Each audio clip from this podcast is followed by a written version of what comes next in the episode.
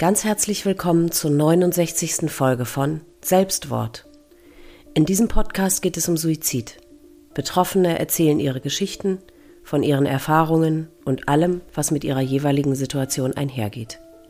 Mein Name ist Elisa Roth und ich selbst bin eine Betroffene. Meine Mutter hat sich 2002 das Leben genommen, da war ich 27. Da das Thema Suizid und das darüber reden immer noch ein Tabu ist, kam mir die Idee für diesen Podcast. Denn Betroffene wollen ja reden. Sie wollen ihre Geschichten erzählen. Und das sollen sie. Laut und deutlich und für alle hörbar. Bevor es nun mit dieser Folge losgeht, möchte ich noch eine ganz wundervolle und aufregende Sache mit euch teilen. Denn mein Herzensprojekt, mein Buch, das den Titel Suizid, das Leben danach trägt, ist ab sofort zu bestellen. In dem Buch sind acht von ihnen selbst verfassten suizidbetroffenen Geschichten enthalten, meine eigene eingeschlossen. Des Weiteren zwei Erzählungen bzw. ein Interview mit an Depressionen Erkrankten, die jeweils mehrere Suizidversuche überlebt haben, sowie ein Kapitel mit Tipps für den Umgang mit Trauernden. Und zu guter Letzt ein Interview mit der Psychologin Veronika Barmann, der ich bei euch eingesammelte Fragen zum Thema Suizid und Depressionen gestellt habe. Aktuell ist das Buch nur über die Verlagsseite bestellbar, die ich euch in den Shownotes verlinke. Ab demnächst ist es dann auch über Amazon und auch den Buchhandel zu bestellen und wird darüber hinaus als E-Book erhältlich sein. Vor kurzem habe ich folgende E-Mail erhalten. Liebe Elisa, heute habe ich auf dem Instagram-Profil Deine Lieblingsmenschen deinen Beitrag und damit deinen Podcast entdeckt. Ich habe noch nicht einmal reingehört und fühle mich schon jetzt berufen, dir zu schreiben.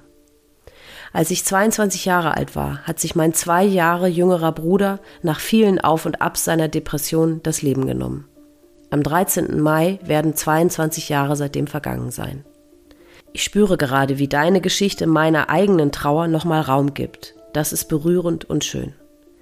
Gerne werde ich mit meiner Geschichte Teil deines wunderbaren Podcasts, dem ich auf Spotify gleich gefolgt bin.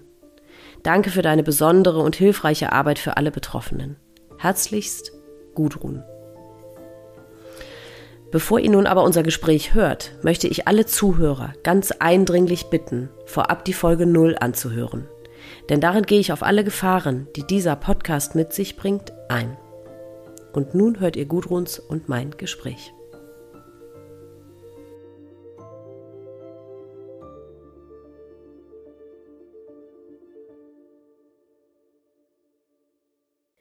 Guten Morgen, liebe Gudrun, herzlich willkommen. Ich freue mich sehr, dass du da bist.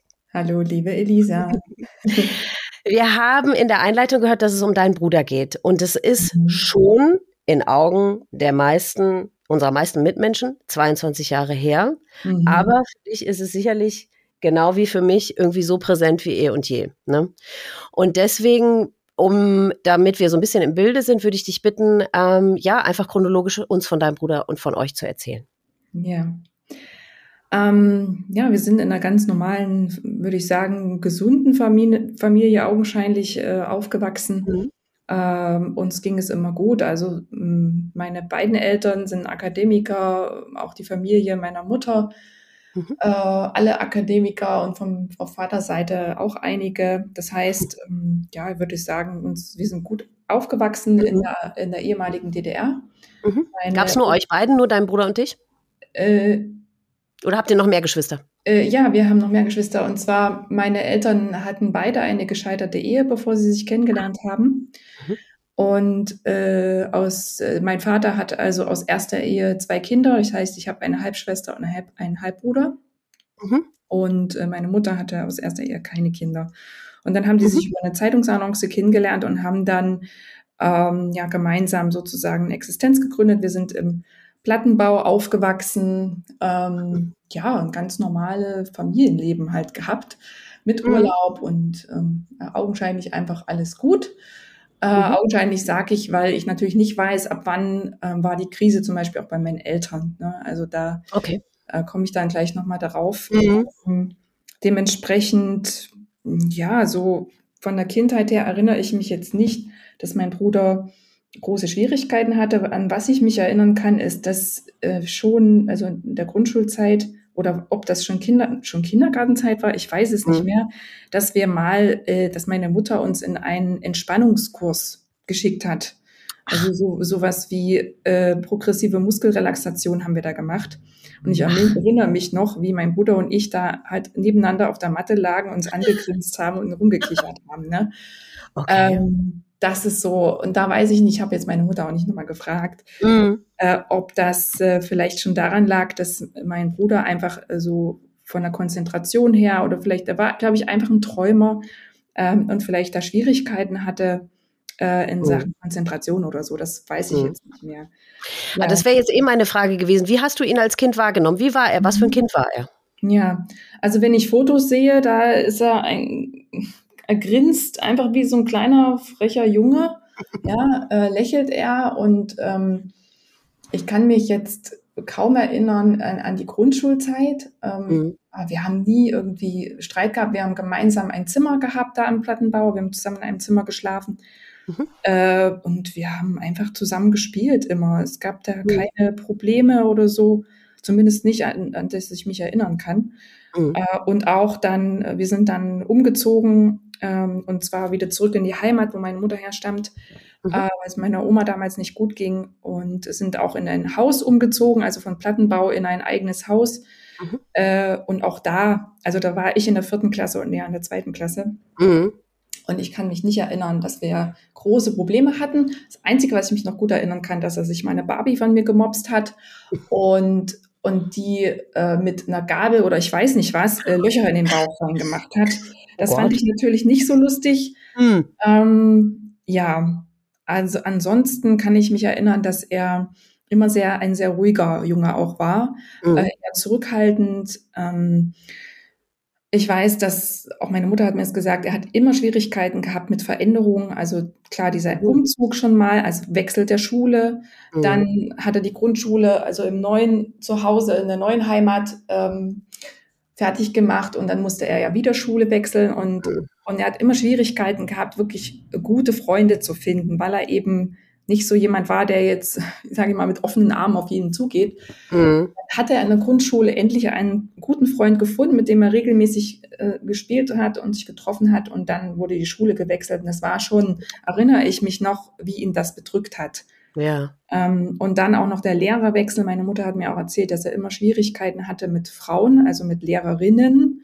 Okay, da, inwiefern? Ähm, ja, also sie konnte es mir nicht genau beschreiben, okay. aber ähm, er konnte, ich glaube, ich weiß nicht, mit Respekt hat das vielleicht nichts zu tun. Mhm. Also entweder, weil er ähm, vielleicht keinen richtigen Draht aufbauen konnte. Okay. Mhm. Aber warum jetzt genau, mhm. weiß ich nicht. Äh, sie hat nur gesagt, dass es da halt immer Schwierigkeiten, also Verständigungsprobleme okay. gab und, ähm, und er halt da so eine Lehrerin hatte, mit der er nicht gut zurechtgekommen ist. Ne? Ja. Während dann eben, wo er dann mal einen Lehrer hatte, das dann besser geklappt hat und dann musste er wieder halt die Schule wechseln. Mhm. Und ähm, also so Anpassungsschwierigkeiten einfach, ne? Hat, mhm. hat er definitiv gehabt. Und ich weiß auch, dass er keinen großen Freundeskreis hatte. Und ähm, wir haben uns immer gut verstanden. Also wir haben uns sicherlich auch mal gezankt, äh, vor allem, ist ja normal. wenn man ja. Barbie kaputt macht oder so. Aber nie so, dass wir uns gekloppt haben oder so. Keine mhm. Ahnung, da kenne ich anderes, ja. ja. Äh, heute. Ähm, und das, das gab es einfach nicht. Wir haben uns mhm. immer gut verstanden. Was hatte er für Hobbys oder was hat er gern gemacht? Womit hat er sich beschäftigt? Ja, äh, also er hat definitiv hier so mit Actionfiguren immer gespielt und Playmobil. Also damals haben wir von der Westverwandtschaft natürlich immer mal sowas gekriegt und damit hat er gerne gespielt. Lego, also ganz viel Lego gehabt. Mhm. Dann auch, äh, wir sind ja dann so, so kurz nach der Wende sind wir ja ähm, umgezogen in die neue Heimat, beziehungsweise in die alte Heimat meiner Mutter. Mhm. Und, und dann hat man ja dann schon mehr als vorher. Mhm. Und er hat einfach sich gerne in sein Zimmer zurückgezogen und da einfach für sich gespielt. Ne? Mhm. Natürlich. War kreativ? Ähm, kreativ. Also das hat sich dann erst später gezeigt. Also er hat gerne getüftelt. Also als er dann älter mhm. war, hat er so an seinem Fahrrad immer rumgeschraubt. Mhm, okay. Und damit hat er sich auch stundenlang beschäftigt und hat da irgendwie neue Teile an sein Bike angebaut und war mhm. dann auch BMX-Bike und, und also so mhm. über Trails gefahren und so ähm, okay. und ist dann auch mit solchen Leuten abgehangen.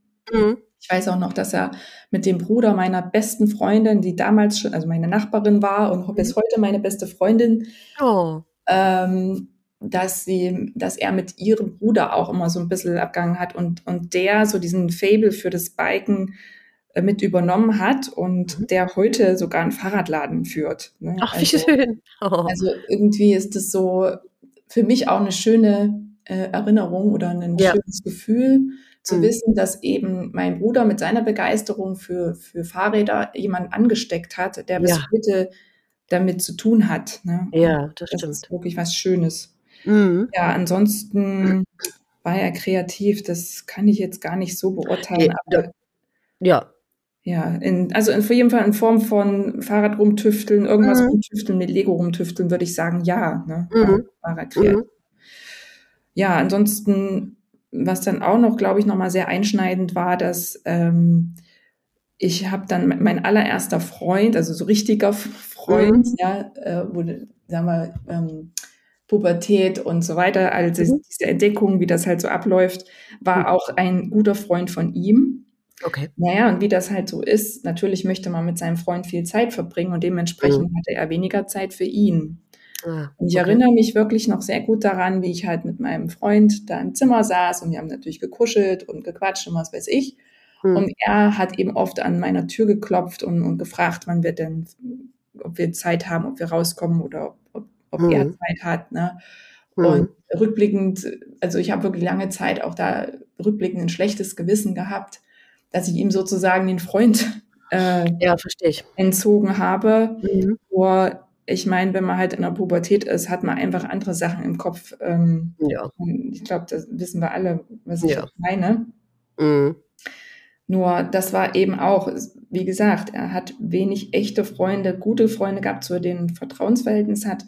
Und mhm. er gehörte eben dazu und äh, das hat ihm sicherlich auch sehr wehgetan. Ne? Mhm. Ja. Oder er war mhm. traurig sicherlich damit. Ne? Mhm. Ja, ansonsten ähm, in der Schule war es halt auch, hat er auch so seine Schwierigkeiten gehabt. Ähm, und also am Anfang war er, sage ich mal, ein durchschnittlicher Schüler. Mhm. Aber je, je älter er wurde und dann irgendwann kam ja dann die Depression, ich weiß auch nicht, wann das angefangen hat. Okay. Ähm, aber er hat im Prinzip die zehnte Klasse gar nicht mehr abschließen können.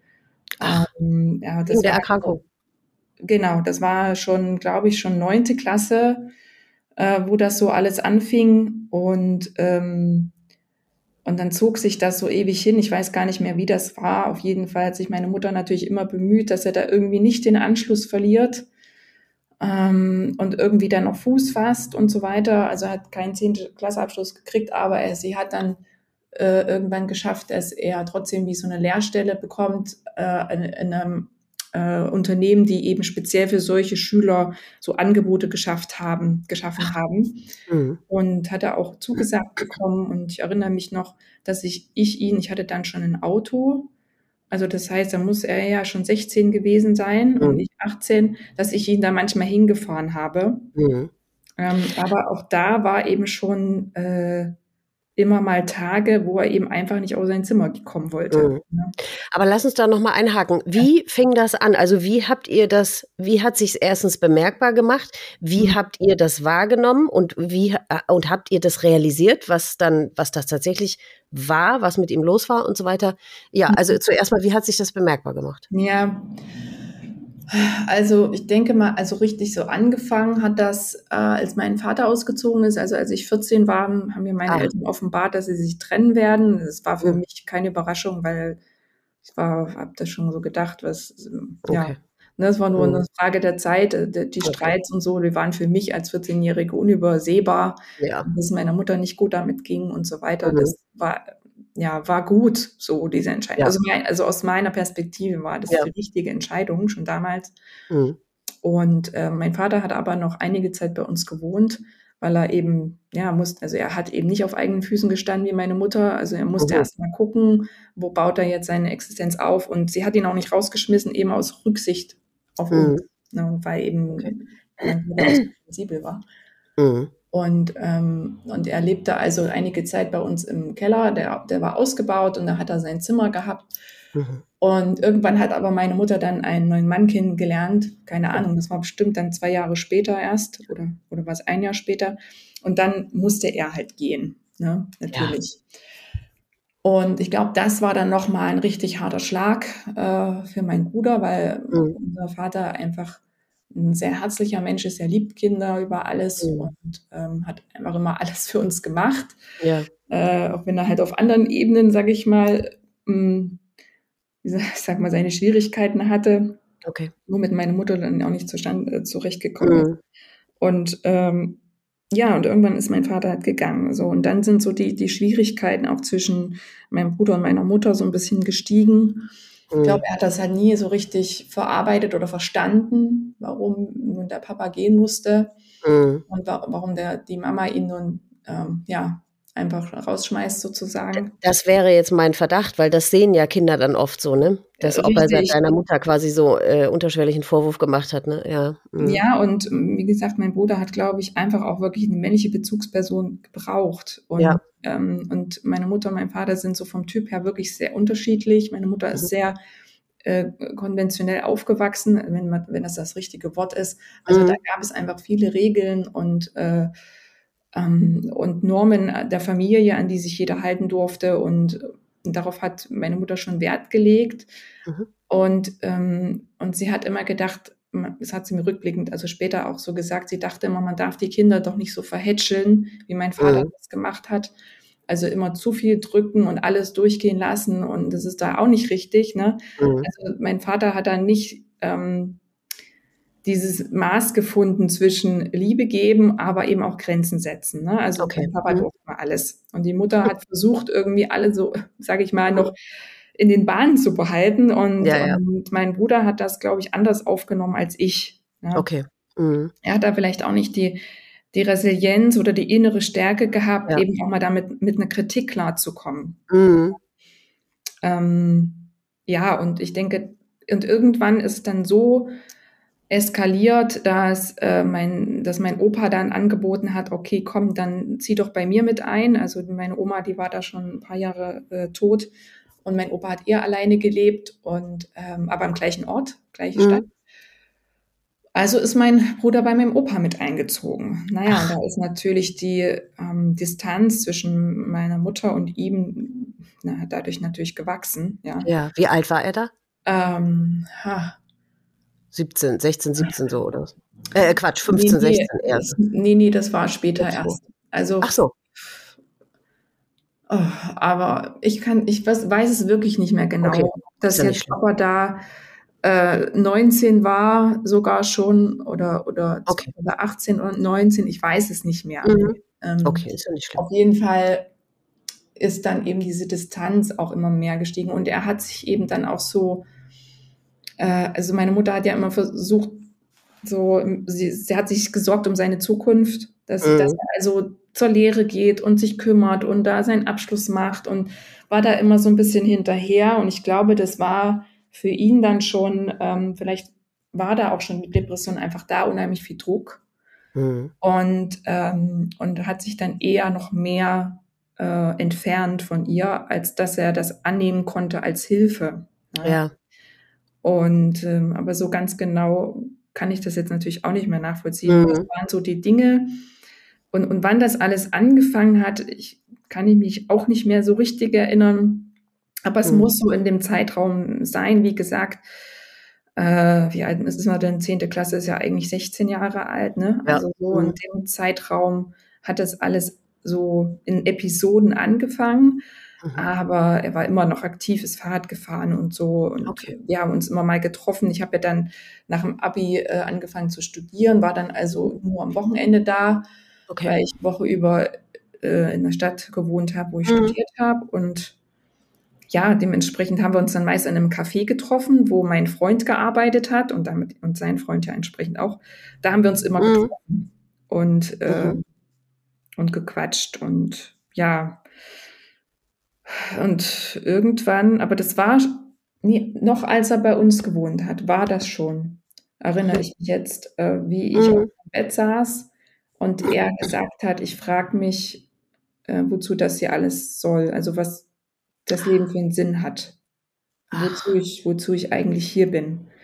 Also das äh, hat er da schon mir anvertraut Mhm. und ähm, oder diesen Gedanken geäußert und ich wusste damit nichts anzufangen, als zu sagen, wie kannst du sowas sagen? Ähm, wir Ja. sind doch da und äh, ähm, du bist uns wichtig und ähm, also ich wusste damals, da hatte ich keine Ahnung, wie ich da reagieren soll. Ja, heute wüsste Ne. ich es besser, aber ähm, Ja.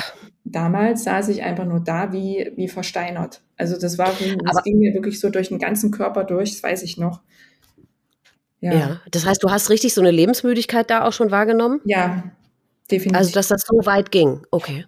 Also wirklich auch so diese diese Trostlosigkeit. Er hat immer so Ja. 'ne Trostlosigkeit Mhm. ausgestrahlt und so 'ne Hilflosigkeit und so 'n Ja, ja. Verlorensein, so 'n ähm, wofür bin ich eigentlich hier? Was soll das alles? Was hat das alles für Mhm. 'n Zweck? Deswegen auch wo wozu Schule? Was wozu, Ja. ne?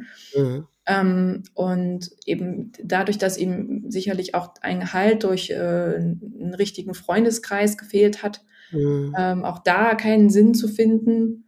Ja Mhm. klar, aber die haben halt sind halt auch dann alle ihren Weg gegangen, haben 'ne Lehre gemacht und sind dann Ja, irgendwo ja. hin, ne? Und er Mhm. ist irgendwie gefühlt, äh, zurückge alleine Ja. zurückgeblieben, ne?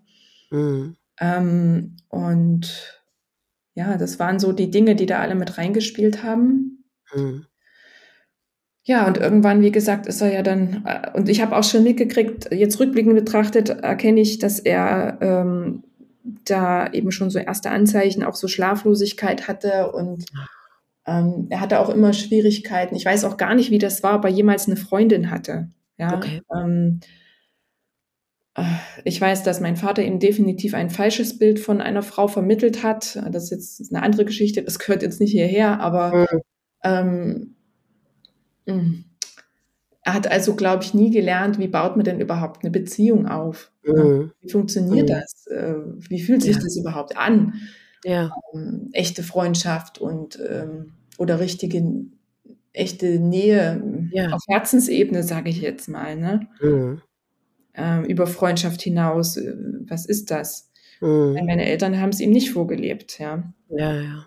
Oder zumindest nicht gesund vorgelebt, sondern Ja. eher eher 'n 'n schreckliches Rollenbild von wie wie, ähm, Vater und Mutter miteinander umgehen oder Mhm. wie Vater wie ein Vater ist und, ähm, denkt über Mhm. Frauen und so. Okay. Ja, ähm, aber das ist, wie gesagt, 'ne andere Geschichte. Aber das hat Mhm. das ist deshalb wichtig, weil eben das Ende von allem auch mit einem mit einer Frau zu tun hatte. Okay. Ähm, ja.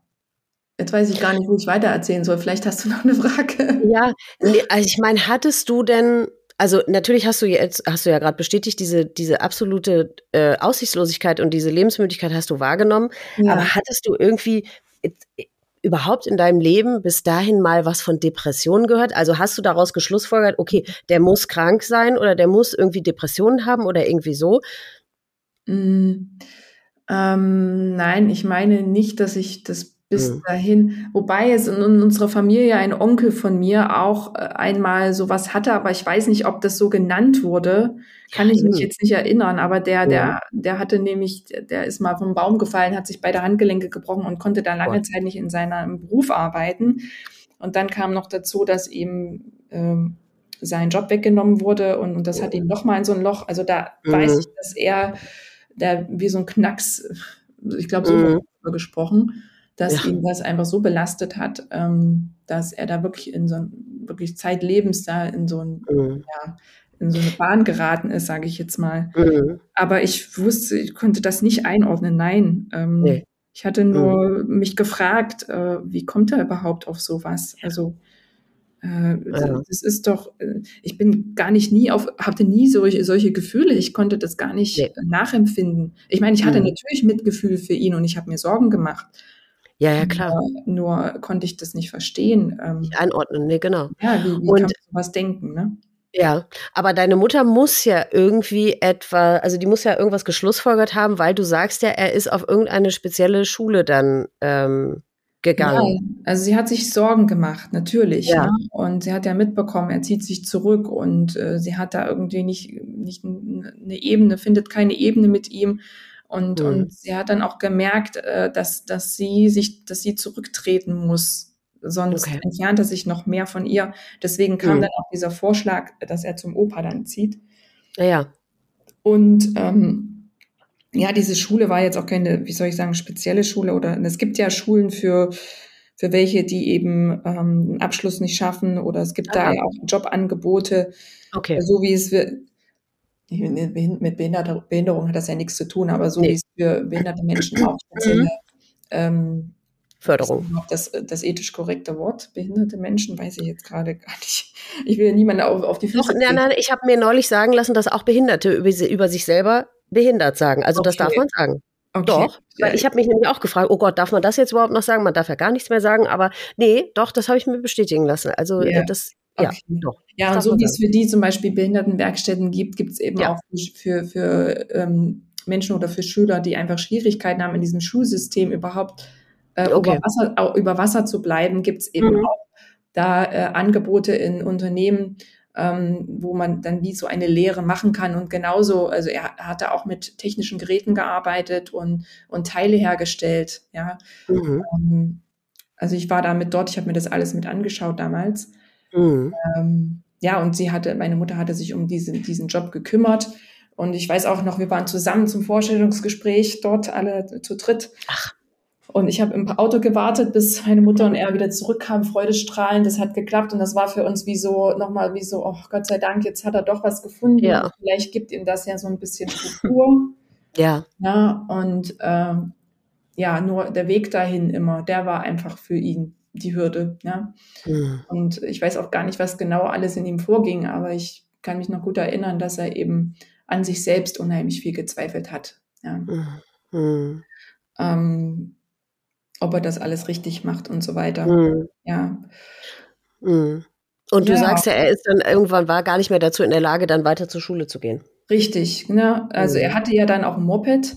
Er hätte da mhm. immer selbstständig hinfahren können. Mhm. Ähm, nur ja, diese Kraft hat er dann auch irgendwann nicht mehr gehabt. Mhm. Und ich war, ah. das war dann, aber da muss er schon, also ich war wie gesagt 18, ich war ja dann am Studieren und mhm. ähm, ich habe deswegen davon dann auch gar nicht mehr so viel mitbekommen, außer dass wir uns mal am Wochenende gesehen haben und mhm. haben. Und ich erinnere mich, dass er immer sehr still war und sehr wortkarg und ähm, nichts aus ihm rausgekriegt hat. Mhm. Und irgendwann kam dann aber, war dann die Rede, oder das war dann schon in dieser Zeit, äh, wo meine Mutter auch Hilfe bei Ärzten gesucht hat und er auch beim Psychologen war und Aha. Medikamente bekommen hat. Ah. Ähm, nur auch da weiß ich, dass er mit diesen Gesprächen da nichts anfangen konnte. Das hat ihm mhm. nicht geholfen. Ähm, ja. Und äh, so ungefähr, was soll ich denn da? Und ja. Ja, und dann kam sogar die Rede, war die Rede von ambulanter Therapie. Ähm, okay. Da, wo ich studiert habe in der Stadt, äh, ist, ist das auch, wird das, äh, da gibt es ja Uni und, und auch so medizinische Bereiche, mhm. Psychologie. Und, äh, und dann haben wir gesagt, Mensch, wie wäre das denn, wenn, wenn du einfach da, wo, wo ich studiert habe, mhm. dass du dort in die ambulante Therapie gehst und dann hätte er ja auch den Kontakt zu mir gehabt. Ja. Ähm, und habe ihm auch so dazu gut zugeredet, mhm. aber das wollte er nicht. Ne? Das mhm. war für ihn, wäre für ihn wieder Veränderung gewesen ja. und dafür hat er einfach Angst gehabt. Ja. Ja. Ganz klar, äh, weil da gibt es keine Freunde und äh, Schrecklich, ja. niemanden, den mhm. er kennt. Und ja. Das war für ihn schon gar nicht mehr möglich. Mhm. Und äh, ja, dementsprechend ist alles geblieben, wie es ist. Ne? Mhm. Aber du hast gesagt, er hat auch Medikamente genommen. Ja. Und die haben aber offensichtlich keine große Wirkung gezeigt.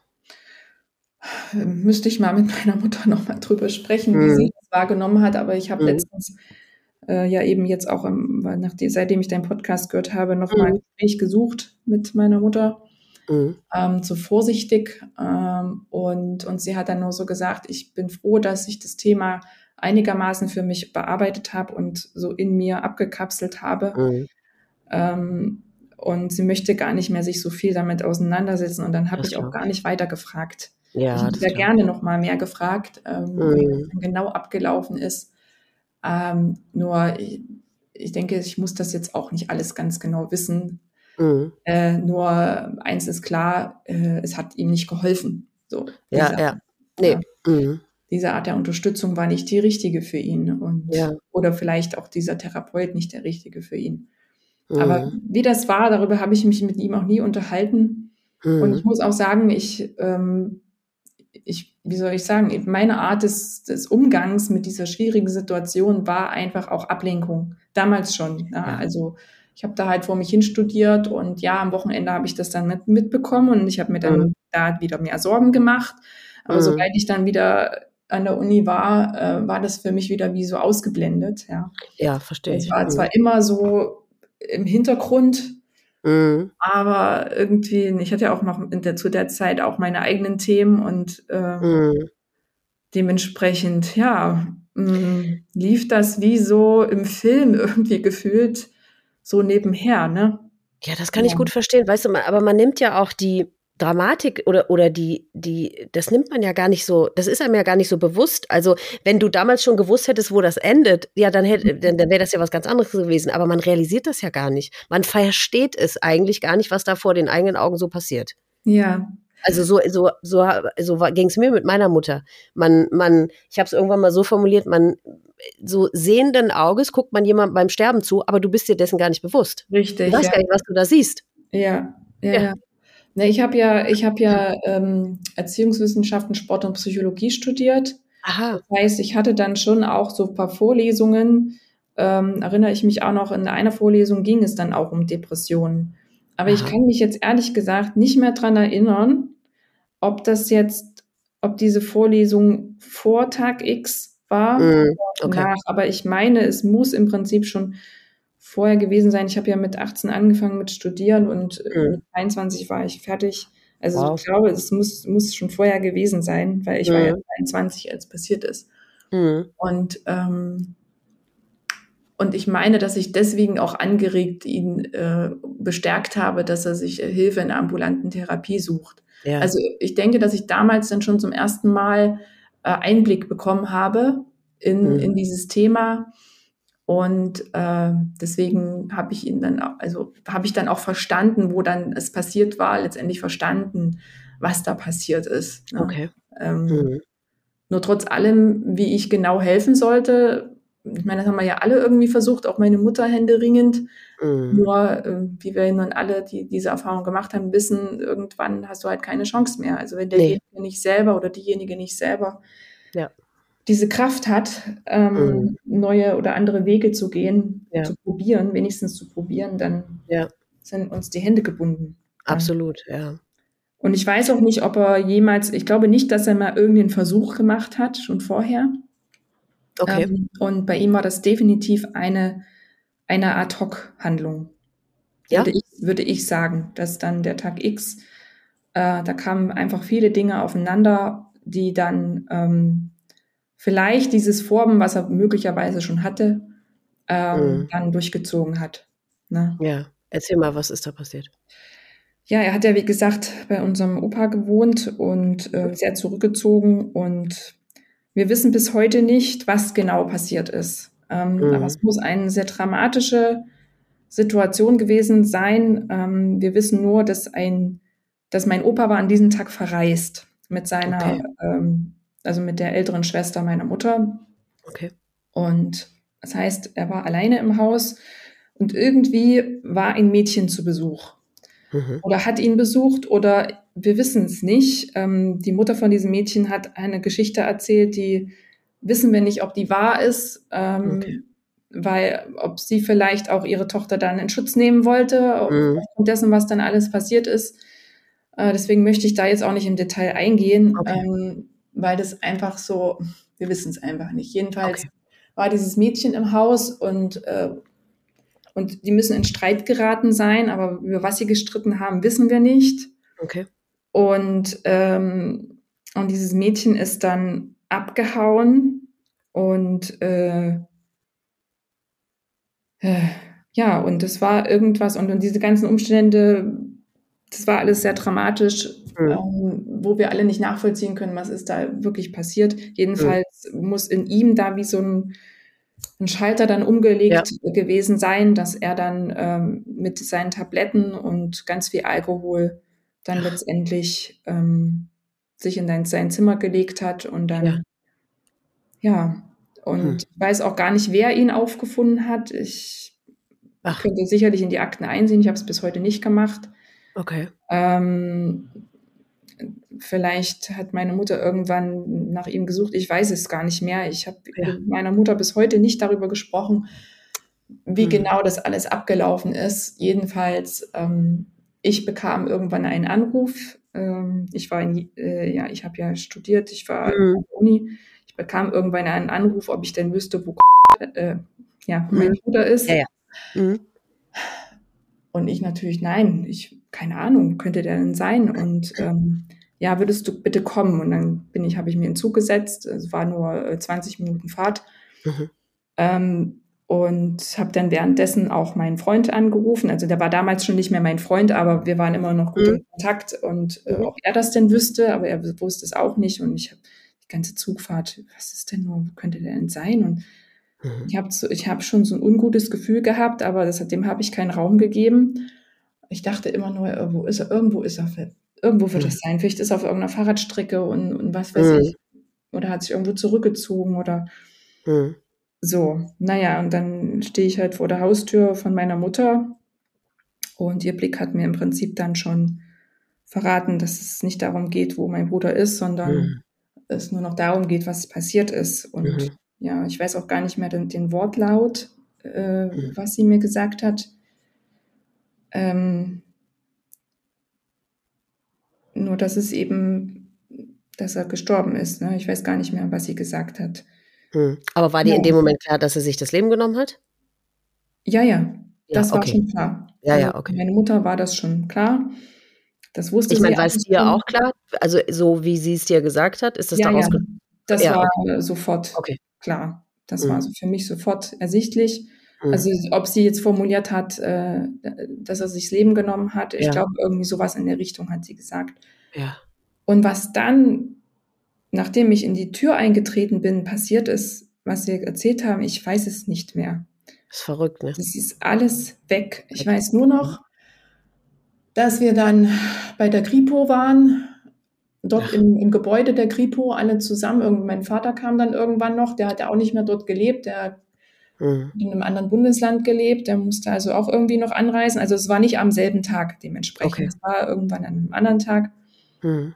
Dass wir dann alle bei der Kripo saßen, aber meine Eltern waren da alleine drin. Ich habe da draußen gewartet im, im Vorraum zusammen mit, ich weiß es gar nicht mehr, irgendjemand war noch mit dabei, ich weiß nicht wer. Mhm äh, ob das mein, ob, ob, das unser Freund war oder mhm. jedenfalls, ähm, das hat gefühlte Ewigkeiten gedauert, bis äh, meine Mutter wieder rauskam. Mhm. Ja, aber wieso musstet ihr da überhaupt hin? Hat man nicht, ähm, war nicht klar, dass er sich umgebracht hat? Also ich weil die Kripo. Ja, doch, es war, denke ich, sehr, ja. sehr ersichtlich. Also okay. er hatte sich auch in sein Zimmer eingeschlossen. Ja, ja. Das Zimmer war verschlossen von innen. Okay. Ähm, also ich denke, das war alles sehr eindeutig. Ähm, mhm. Äh, ich, wie gesagt, ich habe meine Mutter ja nie befragt, aber ja. die ganzen Umstände wurden vielleicht schon, ach so, dadurch, dass das Mädchen da eine Rolle mitgespielt hat, mhm. da noch mal, wurde da noch mal einiges geklärt, weil das Mädchen hat ihm nämlich wirklich vorgeworfen, dass er sie, äh, dass er Gewalt angewendet hätte oh. ihr gegenüber und okay. dass sie deswegen dann ähm, also dass sie regelrecht äh, flüchten musste vor ihm. Okay. Ja, und, äh, und ich glaube, dass eben diese Situation für ihn eine Überforderung war ja. der, und dass, dass, dass er deswegen auch so reagiert hat. Und okay. wir wissen ja bis heute nicht, wie ging es in, in ihm, was ging da vor, ja. glaube, welcher, welches Wesen hat er da angenommen, wir wissen es mhm. ja nicht. Ne? Ja. Ähm, ja. Auf jeden Fall muss es für ihn eben so äh, traumatisch gewesen ja. sein oder so aussichtslos oder vielleicht die Angst, äh, was passiert jetzt, dass ja. er dann äh, diesen Schritt gewagt hat. Ja.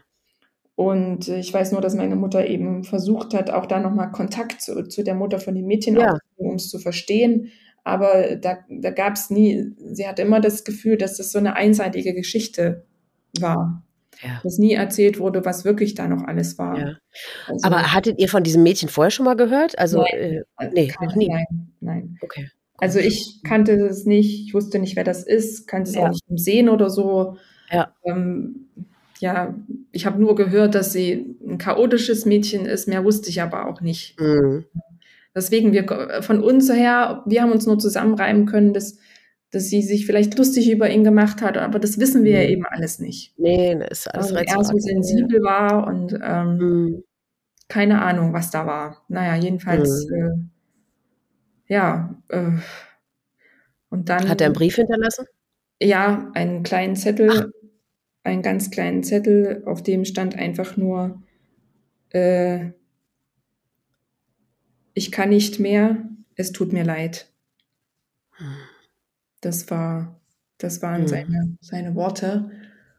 Und ähm, ja, ich war, wir haben zusammen einen Grabstein entschieden, wie der aussehen soll. Mhm. War ich mit dabei. Mhm. Ähm, was draufstehen soll. Da wollte auf jeden Fall, dass meine Mama mit dabei ist. Mein Vater hat da keine Rolle gespielt, der war nicht mit dabei. Okay. Der war sowieso mhm. komplett überfordert mit der ganzen ja. Situation. Mhm. Und ich weiß Hast auch du, gar nicht mehr, was ja. dann noch. Hm? Ja. ja, habt ihr, ich meine, wie sahen die Tage danach aus? Du, äh, hast du mit deiner Mutter zusammengesessen, habt ihr darüber gesprochen? Hat jeder für sich irgendwie.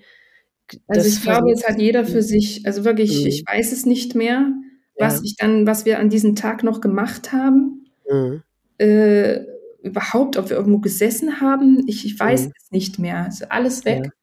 Ja. Ähm, wo, ob ich dort geblieben bin, ob ich, äh, mhm. ob ich einfach wieder zurückgefahren bin in meine WG, äh, mhm. was ich nicht glaube, aber ich weiß es nicht mehr. Ja. Wann mein Vater kam, ich weiß es nicht, äh, mhm. ob der überhaupt kam. Mhm. Ich glaube, der kam nicht mal. Ähm, deswegen, ich, ich kriege das nicht mehr zusammen. Ich erinnere mich eben mhm. nur noch an, an ans Bestattungsinstitut Mhm. Und dass wir da an der Kripo waren. Und natürlich dann äh, die Verabschiedung von ihm. Das, daran, das, habt, ihr, habt ihr ihn nochmal gesehen? Ja, genau. Wir okay. haben ihn gesehen. Wie war das? Ähm. Er wurde ja obduziert, wie das eben gemacht wird. Und wir wollten nicht, dass er irgendwie nochmal aufgebahrt wird oder so, sondern wir wollten mhm. alleine von ihm Abschied nehmen, meine Mutter und ja. ich. Und äh, im, ja, am Friedhof, im, im, im Krematorium im Prinzip unten ja. im Keller, da ging es so Treppen runter. Ähm, das kannte ich schon, weil dort habe ich meine, meine Oma verabschiedet, dort habe ich ja. die, die Geschwister meiner Oma verabschiedet, also schon drei Menschen aus, ja. aus der Familie mütterlicherseits dort schon mhm. verabschiedet. Ähm, mhm. Deswegen kannte ich diesen Raum. Mhm. Nur dass eben meine Oma und ihre Geschwister, die waren aufgebahrt, während mein Bruder einfach auf einer Liege lag, in, in mhm. Papier eingewickelt, in, also wirklich in so einem großen, so, in so ein ganz breites, wie soll ich sagen, ich würde jetzt mal sagen, so Verpackungspapier, so kann man sich das vorstellen, war er eingewickelt und äh, also dementsprechend unbekleidet, aber eingewickelt in dem Papier. Man hat ganz eindeutig diese, diese Narben gesehen äh, von der Obduktion am Kopf, oh. am Schädel und äh, auf der Brust. Und er hat geschlafen. Ja. Er hat einfach. Hm. Also sah auch verhältnismäßig friedlich aus. Ja. Hm. Ja, das ist ein ja, Bild, was man nie mehr. Er war ja. wirklich im absoluten Frieden. Ja. Und so ein ganz ruhiges, stilles Gesicht. Mhm. Auch Hautfarbe, ja, sicherlich blass, natürlich, sehr mhm. blass. Und ich weiß, dass meine, meine Mutter war schon dort, ich kam dann dazu und, und mhm. sie saß halt bei ihm und hatte die ganze Zeit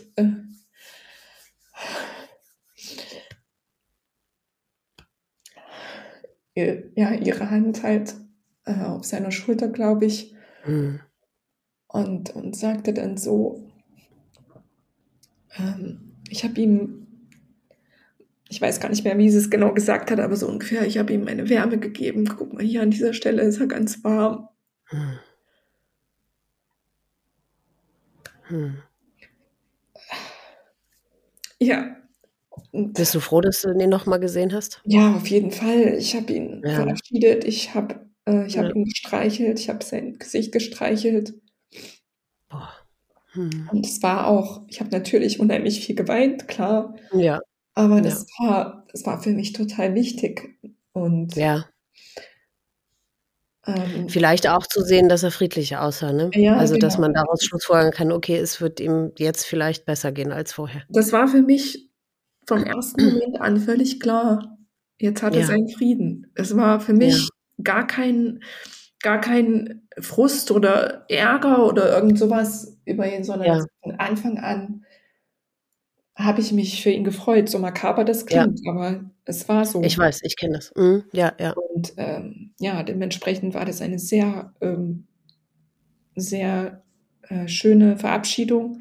Ja. Und die Beerdigung, ähm, ja, das war dann natürlich auch nochmal sehr bewegend. Wir haben, mhm. die Ärzte waren mit so seine Lieblingsband und da haben wir dann dieses Lied äh, Komm zurück wurde oh. gespielt zum Beispiel. Das war oh, natürlich sehr heftig, aber ja.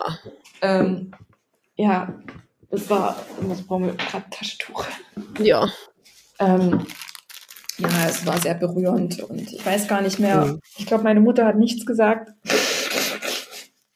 Es gab eine Trauerrednerin, soweit ich mich erinnern kann. Mhm. Und mein Opa, mein Opa hat was gesagt. Oh. Ich weiß auch gar nicht mehr, was genau. Sicherlich, also er hat auf jeden Fall eben die positiven Dinge über ihn erzählt, äh, mhm. was er halt für ein Junge war, wie er ihn wahrgenommen hat als Großvater. Mhm. Und das Berührendste für mich war natürlich, dass er am Ende sich entschuldigt hat bei ihm, dass er ihn alleine gelassen hat. Ach Gott, aber ach Gott. Hat er ja nicht, ne? nee, aber dass das, dass das ähm, dein Opa äh, fertig gemacht hat, das glaube ich. Ja. Weil er nicht da war, das glaube ich. Richtig, er war an diesem Tag nicht da. Und das ja, gut, aber was, ich meine, das, dein Bruder war ja auch kein Kind mehr und er hat ihn nicht im Stich gelassen. Und, Nein, ähm, natürlich nicht. Ja. Nee, eben. Mm Das Ach, hat ihm auch niemand, niemand zum Vorwurf gemacht. Vorwurf, weil mm. meine Familie ja. ist auch so ähm, mütterlicherseits vor allem, da gibt es einen ganz engen Zusammenhalt. Man ist immer füreinander mm. da. Jedes Familienfest wurde zusammen gefeiert. Wir waren immer 14 Leute. Ähm, so hm. auch meine Cousine. Also wir haben immer zusammen gefeiert. Hm. Ähm, ja, deswegen, da gab es sowas wie, wie Streit gab es nicht in unserer Familie, hm. sondern äh, irgendwelche Schwierigkeiten wurden immer gemeinsam besprochen und dementsprechend war das ja gar keine Frage. Mhm. Nur was mag das mit ihm noch äh, bis zum Ende seines Lebens gemacht haben, ja. ja. Aber auch darüber habe ich nie mit ihm gesprochen. Ja. Und er ist noch sehr Aber alt geworden, er ist 98 Jahre alt geworden. Boah. Mhm. Aber das ist doch so, das bricht einem ja so das Herz. Und ich kann es auch nachvollziehen, weil man selber hat ja auch diese Gedanken, ne? oh Mann, ja. hätte ich doch und so. Natürlich. Aber, aber wenn, wenn dein Bruder jetzt an Krebs erkrankt wär, wäre, hätte, würde man sich diese Gedanken ja auch nicht machen. Da würdest du ja auch nicht denken, ich habe ihn im Stich gelassen und wäre ich doch bloß an diesem Tag da gewesen, dann wäre er nicht gestorben ist ja, ja alles nicht. Das ist wirklich dieses, man kommt da nicht raus, ne? Und, ja. und ich frage mich immer, aber warum nicht? Weil wir wissen ja jetzt, also okay, dass man so in den in der Zeit danach, wo man es irgendwie noch nicht besser gewusst hat, man kannte sich mit Depressionen nicht aus, man wusste irgendwie nichts darüber, dass man das dann zu der Zeit gedacht hat, ja okay, aber heutzutage, mhm. es wird dir wahrscheinlich ähnlich gehen, wirst du ganz viel recherchiert und gelesen und dich informiert haben und so weiter. Ja. Und wir wissen jetzt, was Depressionen für eine tödliche und teuflische Krankheit sind, ist. Ja. Und trotzdem hilft einem das aber nicht, oder? Also die, die Gedanken bleiben ja, dieses Scheiße, Mann, wenn doch dies und wenn doch das und, und oh. Hm. oder hast du das gar nicht mehr? Also ich habe ich hab das eine Zeit lang gehabt. Hm. Und ähm, beziehungsweise ich kann ja auch gleich nochmal drauf eingehen, wie das alles dann hm. war für mich. Ja, genau. Ja, ähm, sorry, ich bin jetzt ausgebrochen ja, alles, aus, dem, aus dem Zeitstrahl.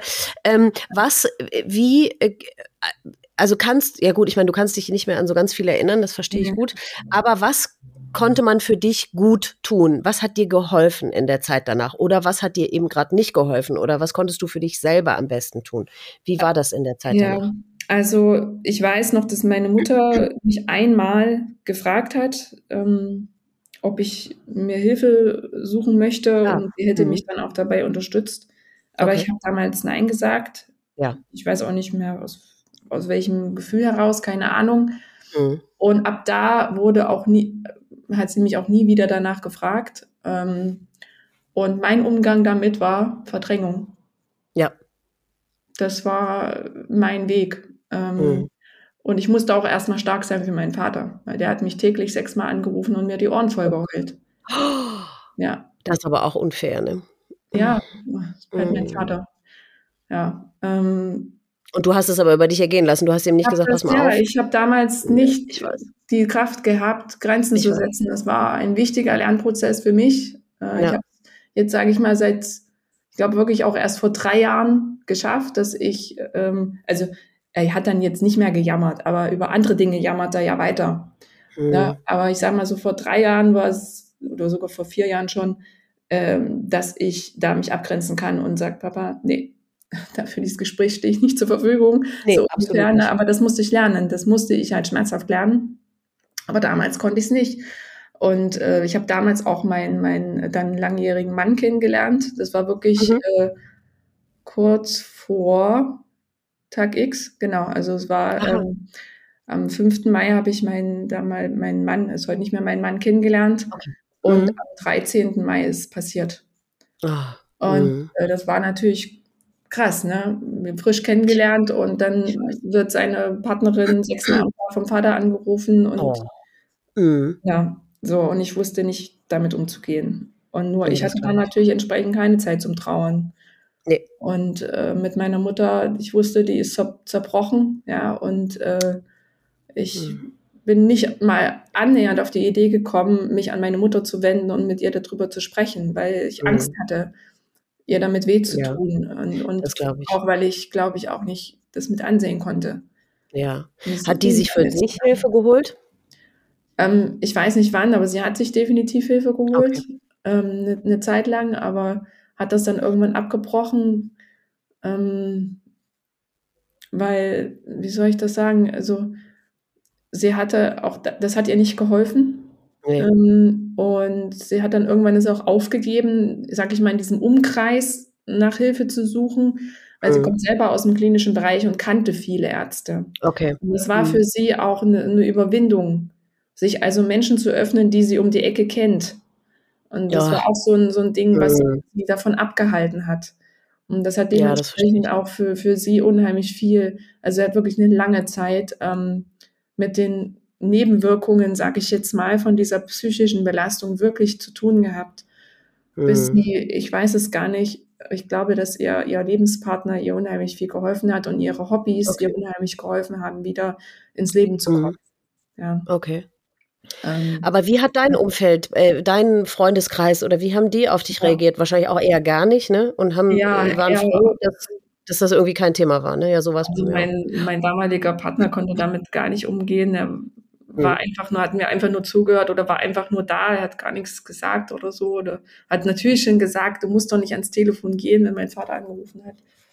Mhm. Aber ich habe es halt trotzdem gemacht. Ähm, ja, ja. Es, es, gab schon seltsame Reaktionen, jetzt zum Beispiel auch ähm, eine Cousine, und das nehme ich ja nicht böse, aber sie hat so am Tag der Beerdigung so zu mir gesagt, naja, ich habe ja eh nicht viel mit ihm zu tun gehabt.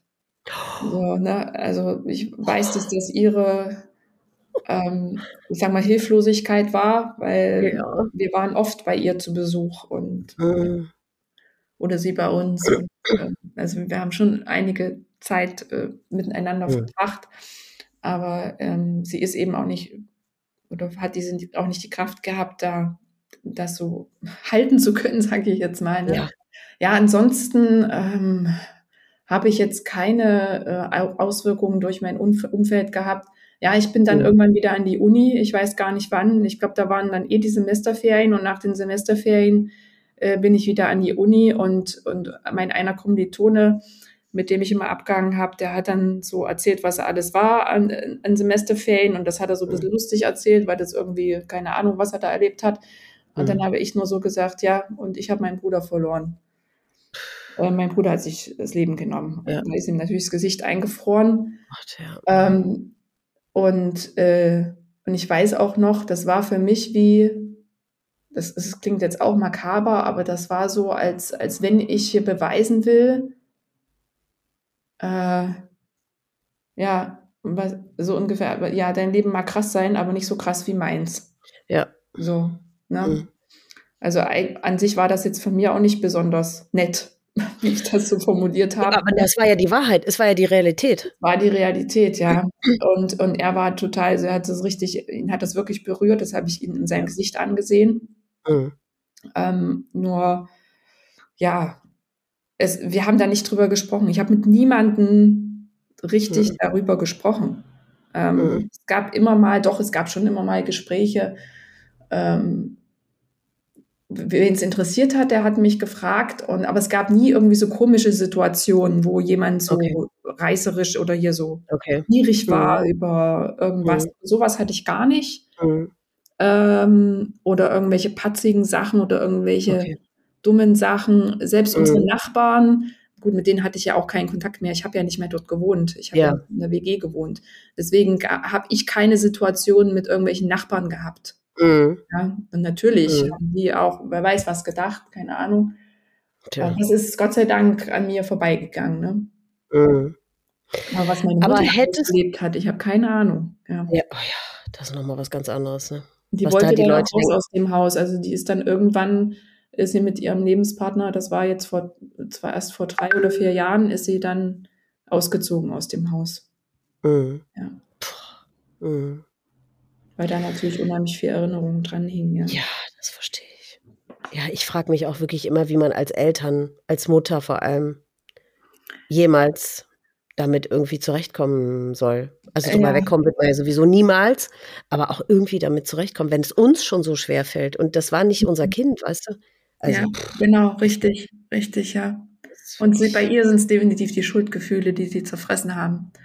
Na, warum habe ich nicht noch das gemacht? Und also sie, der größte Vorwurf, den sie sich immer gemacht hat, warum habe ich ihm diesen mit diesem blöden Schule, das ist doch alles unwichtig, ne? hat sie immer so dann gesagt, ist doch Schulabschluss und das ist alles egal, Hauptsache der, dem Mensch, dem Kind geht's gut. Ja, ja gut, aber habe ich nicht lieber noch mehr Liebe gegeben und so wie mein Vater das vielleicht äh, dann eben, mhm. Also sie hat sich dann Schuld gegeben, dass sie dann vielleicht nicht wie, wie unser Vater uns ständig gedrückt hat und mhm. äh, sie hat uns auch mal gedrückt, aber egal. Mhm. Also das waren so war ihre ihr größtes ihr größter Schmerz. Ne? Ich verstehe das total gut. Aber auf der anderen Seite, ich meine, erstens mal wissen wir sowieso nicht, ob das was verändert hätte. Ja. Wahrscheinlich nicht. Ja. Und ich meine, du hast ja selber gesagt, ihr, äh, vor allem sie hat ihm ja auch angeboten mit Behandlung und ich weiß nicht was. Und wenn jemand das nicht möchte, was willst du dann machen ja. als Außenstehender? Also es ist, ähm, weißt du, auch wie bei einer Krebserkrankung oder so, du gibst denjenigen ja in ärztliche Obhut, weil, also äh, ne, in, in professionelle Hände, weil die irgendwie dann versuchen, mit ihren Behandlungsmethoden äh, den Zustand zu verbessern. Aber wir als, also das wird man sich als Familie ja auch nicht anmaßen zu denken, ja, wenn ich den doch nur mehr, wenn ich nur dies gemacht hätte oder das, dann hätte ich ihn von seiner Erkrankung erheilen können. Das, das ist ja unmöglich. Das können wir nicht. Sicherlich gibt es Dinge, die wir dazu beitragen können, um das Ganze ein bisschen zu erleichtern und so.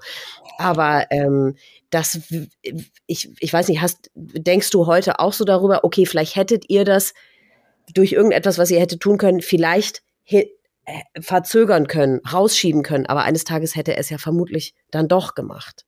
Also hm. man weiß es nicht. Wir wissen es wirklich. Wir, wir wissen es einfach genau. nicht. Also da kann man ganz viel spekulieren und man kann auch sagen, also meine Mutter hat einfach natürlich eine ganz andere Sprache der Liebe gesprochen als mein Vater und mhm. ähm, und mein Bruder ist eben eher klar, vielleicht hat diese Sprache der Liebe meiner Mutter nicht verstanden, ähm, kam vielleicht hm. deswegen nicht an, aber auch das, ob das jetzt dann damit weiß man hat, nicht. nein, ja, ähm, das, das wissen wir einfach nicht und, und dass mhm. er einfach ein Mensch war, der nicht so eine Resilienz hatte, ja, also diese ja, Widerstandsfähigkeit, mit Veränderungen ja. umzugehen, diese es Kraft. so viele Faktoren, die dann eine Rolle spielen. Genau. Es, ja, deswegen, man kann nicht sagen, jeder Suizid wäre zu verhindern oder jeder, der Depression hat, wird sich auf jeden Fall das Leben nehmen. Nein, es sind so nee. viele Faktoren, die da eine Rolle spielen und deswegen ja. kann man niemals eine Geschichte mit der anderen vergleichen, ne? weil wie du schon sagst, es ist die Resilienz, es sind die äußeren Umstände, die Faktoren, die das Aufwachsen, die was auch immer. Äh, deswegen, mh. Mm. ja. Wie gingen dann die Jahre für dich weiter? Du hast es erstmal alles verdrängt, du hattest keinen genau. Ansprechpartner, es hat sich sonst keiner, ja, du, ja, wie, wie Ja, also im Prinzip gab es immer mal so Momente, ähm, wo das mal hochkam mhm. und ähm, dann sind vielleicht mal ein paar Tränen gekullert, aber dann habe ich mich wieder, ich sag mal, den Alltag, also einfach wieder, ja. wie sagt man so schön, äh, weitermachen. Ne? Ja. So dem Alltag ja. zugewendet und ich habe dann auch irgendwann Familie gegründet ah. und äh,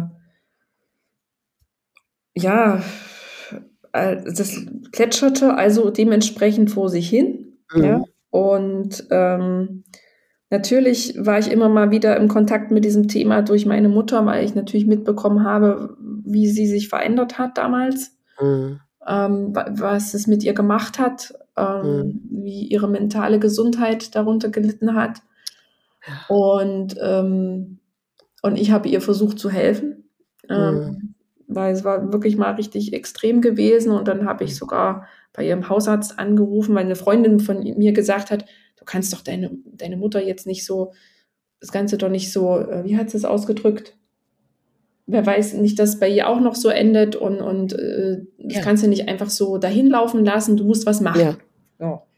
Dann habe ich gesagt, okay, gut, dann wird sie vielleicht recht haben, dann mache ich das jetzt mal und habe dann bei ihrem Hausarzt angerufen ähm, dass er doch so, ich weiß gar nicht mehr, was ich ihm gesagt habe, aber jedenfalls so ungefähr, dass es ihr nicht gut geht. So, ja. wir sind leider gerade aus dem Gespräch geflogen. Ich habe dich eine ganze Weile nicht mehr gehört. Das letzte, was ich gehört habe, äh, war, dass du gesagt hast, dass ihr eben, ähm, dass du sogar beim Hausarzt wegen deiner Mutter angerufen ja. hast. Und da ist mir wieder dieser Satz eingefallen, den man ja wirklich sagt, dass Suizid ansteckend ist oder sein kann. Mhm. Und da, das ist eben, genau, das hast du an deiner Mutter da bemerkt, dass ihr richtig Angst gekriegt habt. Ne? Ja, ich habe da Angst bekommen, definitiv. Ja. Was hat das für Folgen? Und eine Freundin hat mich eben, wie gesagt, ja. dazu bestärkt, da jetzt was ja. zu tun. Und ähm, meine Mutter fand das dann natürlich nicht lustig, weil mein, der Hausarzt hat tatsächlich natürlich bei ihr gemeldet und äh, so ungefähr, mhm. wie kommt ihre Tochter jetzt auf so eine Idee und so weiter. Mhm. Und, und meine Mutter wollte das auf keinen Fall. Ja, Ach. natürlich. Äh, vielleicht hat der Hausarzt wirklich so gefragt, brauchen Sie Hilfe oder so, und das wollte mhm. sie nicht. Mhm. Äh, und das hat sie mir klar zu verstehen gegeben. Sie war auch wirklich böse auf mich. Ähm, Ach. Ja, sie war da echt sauer, richtig sauer. Und meine oh. Mutter sauer zu erleben, das, äh, das habe ich wirklich sehr selten in meinem Leben gehabt. Deswegen habe ich auch sofort ge gewusst, okay, äh, hier bin ich einfach zu weit gegangen. Und ähm, Siehst du das immer noch so? Äh, ja, ich sehe es immer noch so. Ja? Ja. Mhm. Okay. Weil, ich würde das nicht. Ja. Äh, also das ist jetzt mein, meine Sicht der Dinge, natürlich. Das mag mhm. jeder so sehen, wie er möchte. Nur mhm. niemand, wir haben niemals das Recht, äh, Dinge über einen erwachsenen Menschen zu entscheiden. Abgesehen davon, er ist wirklich nicht mehr in der Lage, äh, äh, klare Entscheidungen zu treffen. Und es war ja keine Gefahr im Verzug oder sowas, ne? Sondern ich habe mir einfach nur Sorgen gemacht. Ja, eben, natürlich. Und das ist absolut, äh, ich finde das total richtig, weil deine Mutter war auch in einem absoluten Ausnahmezustand und du weißt ja nicht, ist die noch bei klarem Verstand, ist sie es nicht, geht die mhm. womöglich denselben Weg, kann man ihr helfen? Weil, also ich meine, dass du nicht nochmal in dieselbe Situation wie mit deinem Bruder kommen möchtest, ja. dass man sich rückblickend denkt, ach scheiße, wenn ich doch mal irgendeinen Arzt vielleicht befragt hätte oder so. Ja. Also das, ja. ja. vielleicht, ich kann verstehen, dass deine Mutter das als übergriffig empfunden hat, aber äh, da, also die, den Schuh würde ich mir mhm. nicht anziehen. Echt, weil, äh, also, dass du das nicht nochmal ertragen konntest, das finde ich absolut legitim. Ja.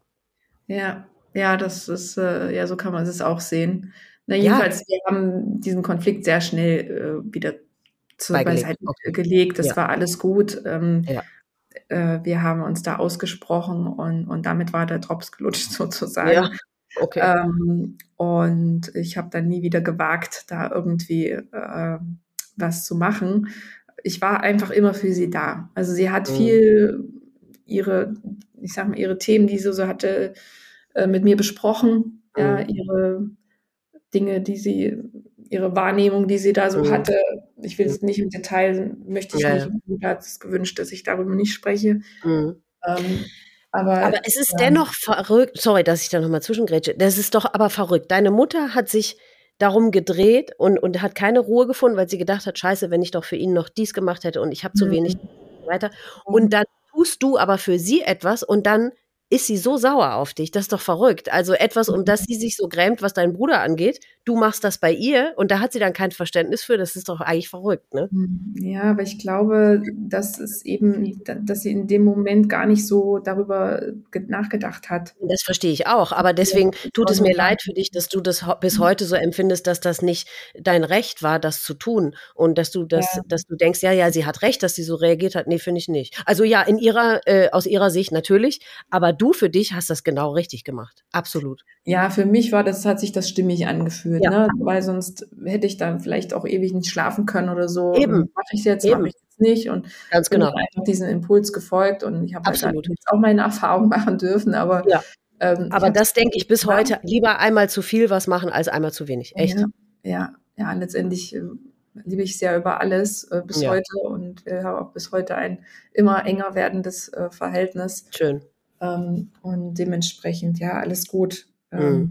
Und ich denke, dass für sie eben ähm, diese, diese Angst, äh, was, was, was passiert, wenn ich mich dem jetzt nochmal stelle, diesen Schmerz mich nochmal stelle. Ne? Ich glaube, das war ihre größte Angst, diesen Schmerz nochmal so fühlen mhm. müssen. Und, und deswegen ja. wollte sie das auch alles nicht.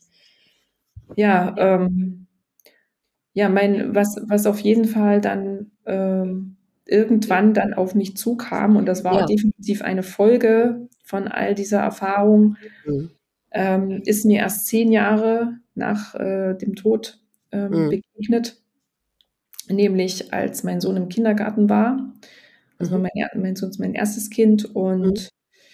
und mein Sohn ist eben auch so vom, vom, vom Typ her ähm, ein, ein eher immer zurückhaltender gewesen, der auch so ein bisschen unkonzentriert und okay. naja, wo die Kindergärtnerin schon immer so gesagt hat, naja, ob das mal, was wird denn an der Schule geht, ob der sich da konzentrieren kann, so, naja, und was ich natürlich dann meine Sorgen gehabt, ja. Ja.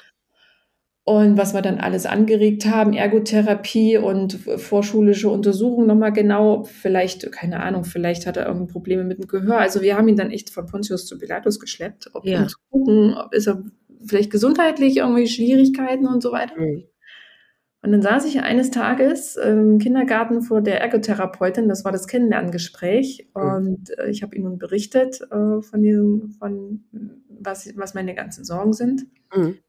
Und dann schaut sie mich an und fragt mich eine Frage. Haben Sie sich schon mal so viel Sorgen um jemanden gemacht? Und da ist bei mir ein Damm gebrochen. Boah. Ich habe erst ich habe, mir sind sofort die Tränen in die Augen geschossen und ich habe erstmal ja. bitterlich geweint. Und ich habe in ihren Augen gesehen, sie, sie wusste sofort, also sie, sie hat das gefühlt. Also die ist ja. ein Mensch gewesen, ähm, die ist nicht einfach nur eine Ergotherapeutin, sondern wie soll man das sagen? Sie, sie die liest Menschen. Ja. ja? Und dann habe ich ihr natürlich die Geschichte erzählt und dann hat sie mir einfach nur einen Flyer in die Hand gedrückt beim nächsten Treffen äh, von einem Therapeuten. Aha. Und das war dann meine erste, also ich habe dann auch sofort einen Termin gemacht mhm. bei einem mhm. Therapeuten. Und das war das erste Mal, dass ich mir Hilfe ge geholt habe, nach zehn Jahren. Mhm. Und das war eine, eine Sitzung, das, was ich da gefühlt habe, das war, das habe ich bis dahin in meinem Leben noch nie gefühlt und erlebt. Das war so intensiv, mhm. äh, unbeschreiblich. Also der hat letztendlich nichts anderes gemacht, erstmal wie so ein Familienstellen. Ne? Okay. Nur, dass jetzt keine anderen Menschen dabei waren, wie man das so macht bei der Familienaufstellung, sondern mhm. äh, symbolisch für die Mitglieder der Familie lagen Zettel auf dem Boden, wo der Name drauf stand. Und okay. er ist von jedem, auf jeden drauf gestiegen, auf den Zettel und hat sich sozusagen reingefühlt in diesenjenigen. In das Familienmitglied und hat dann auch immer so geschaut, mal zu dem einen Familienmitglied geschaut, mal zu dem anderen und hat einfach äh, gesagt, was er gerade fühlt. Ach. Und das ist so gruselig. Äh, ja. Ich habe ihm nichts erzählt von Ach. meiner Familie. Und er hat genau gefühlt, wie meine Tochter tickt, wie mein Sohn tickt, wie mein Vater tickt, wie meine Mutter tickt wie die, die, die Großeltern, also das ist unbeschreiblich, ich kann das nur jedem empfehlen, so Familienstellen mal zu machen. Ja. Weil das, weil das gibt unheimlichen Aufschluss über die Dynamik in einer Familie. Mhm. Äh, und dann, und ich kann mich auch nicht mehr so viel erinnern, aber an mhm. eines kann ich mich eben auch noch, und das war für mich sehr heilsam, dass er ähm, sozusagen stellvertretend war für meinen Bruder. Mhm. Und, und er hat Sätze gesagt und ich sollte die nach, also ich sollte die dann selber sprechen, mhm. wenn ich sie so empfinde. Aha. Und ich habe mir nur noch zwei, nur zwei Sätze gemerkt von den vielen ja. Sätzen, die ich sagen sollte oder nicht gesagt habe. Und mhm. ein Satz war, danke, dass du so lange für uns durchgehalten hast. Mhm. Habe ich zu ihm gesagt. Mhm. Und da sind natürlich auch die Tränen geflossen. Ja. Und dann hat er, und dann sollte ich sagen, äh, warum hast du mich nicht mitgenommen? Oh Gott. Und äh, das konnte ich nicht aussprechen. Nein. Also das war für mich, aber ich weiß ja, dass es vielen Hinterbliebenen so geht. Ja. Warum hast du mich nicht mitgenommen? Ne? Ähm, aber da wusste ich, nee, ich habe ich will, ich hab einen Lebenswillen. Also ja. ich will nicht gehen. Das ist für mich keine Option. Ne? Ja. Ähm, und ich weiß gar nicht mehr, was da noch alles war, aber das ist das, was mir hängen geblieben ist. Ja. Aber dieser Satz, danke, dass du für uns so lange durchgehalten hast, der ist mir mhm. so hängen geblieben. Das hat in mir wie so ein, das war wie eine tief, tiefe Erkenntnis mhm. nochmal darüber, wie es ihm ging. Ja. Ja, und, ähm, und das war für mich heilsam. Das hat für mich nochmal mhm. unheimlich viel Verständnis gebracht und äh, ja, das war eine richtig krasse Erfahrung. Ja, aber macht das nicht auf der anderen Seite auch was mit dir? Weil ich sehe das genauso. Also man hat ja tatsächlich ähm, eine gewisse Form des Verständnisses für denjenigen, der sich das Leben nimmt, weil man erkennt, okay, es war für ihn nicht möglich, hier weiter zu bleiben und das Leben weiter zu leben. Und mhm. aber die oh, ja, eben. Und dann noch zu erkennen, okay, sie haben vermutlich unseretwegen wirklich viel länger noch durchgehalten, als sie das mhm. eigentlich, wenn sie einfach nur für sich selber entschieden hätten, die Entscheidung ausgefallen mhm. wäre. Mhm. Aber das macht mich umso trauriger. Das ist doch so furchtbar, dass die noch mehr Leid ausgehalten haben, nur unseretwegen. Ich finde das, mhm. also. Ja, natürlich, oh. natürlich, ne?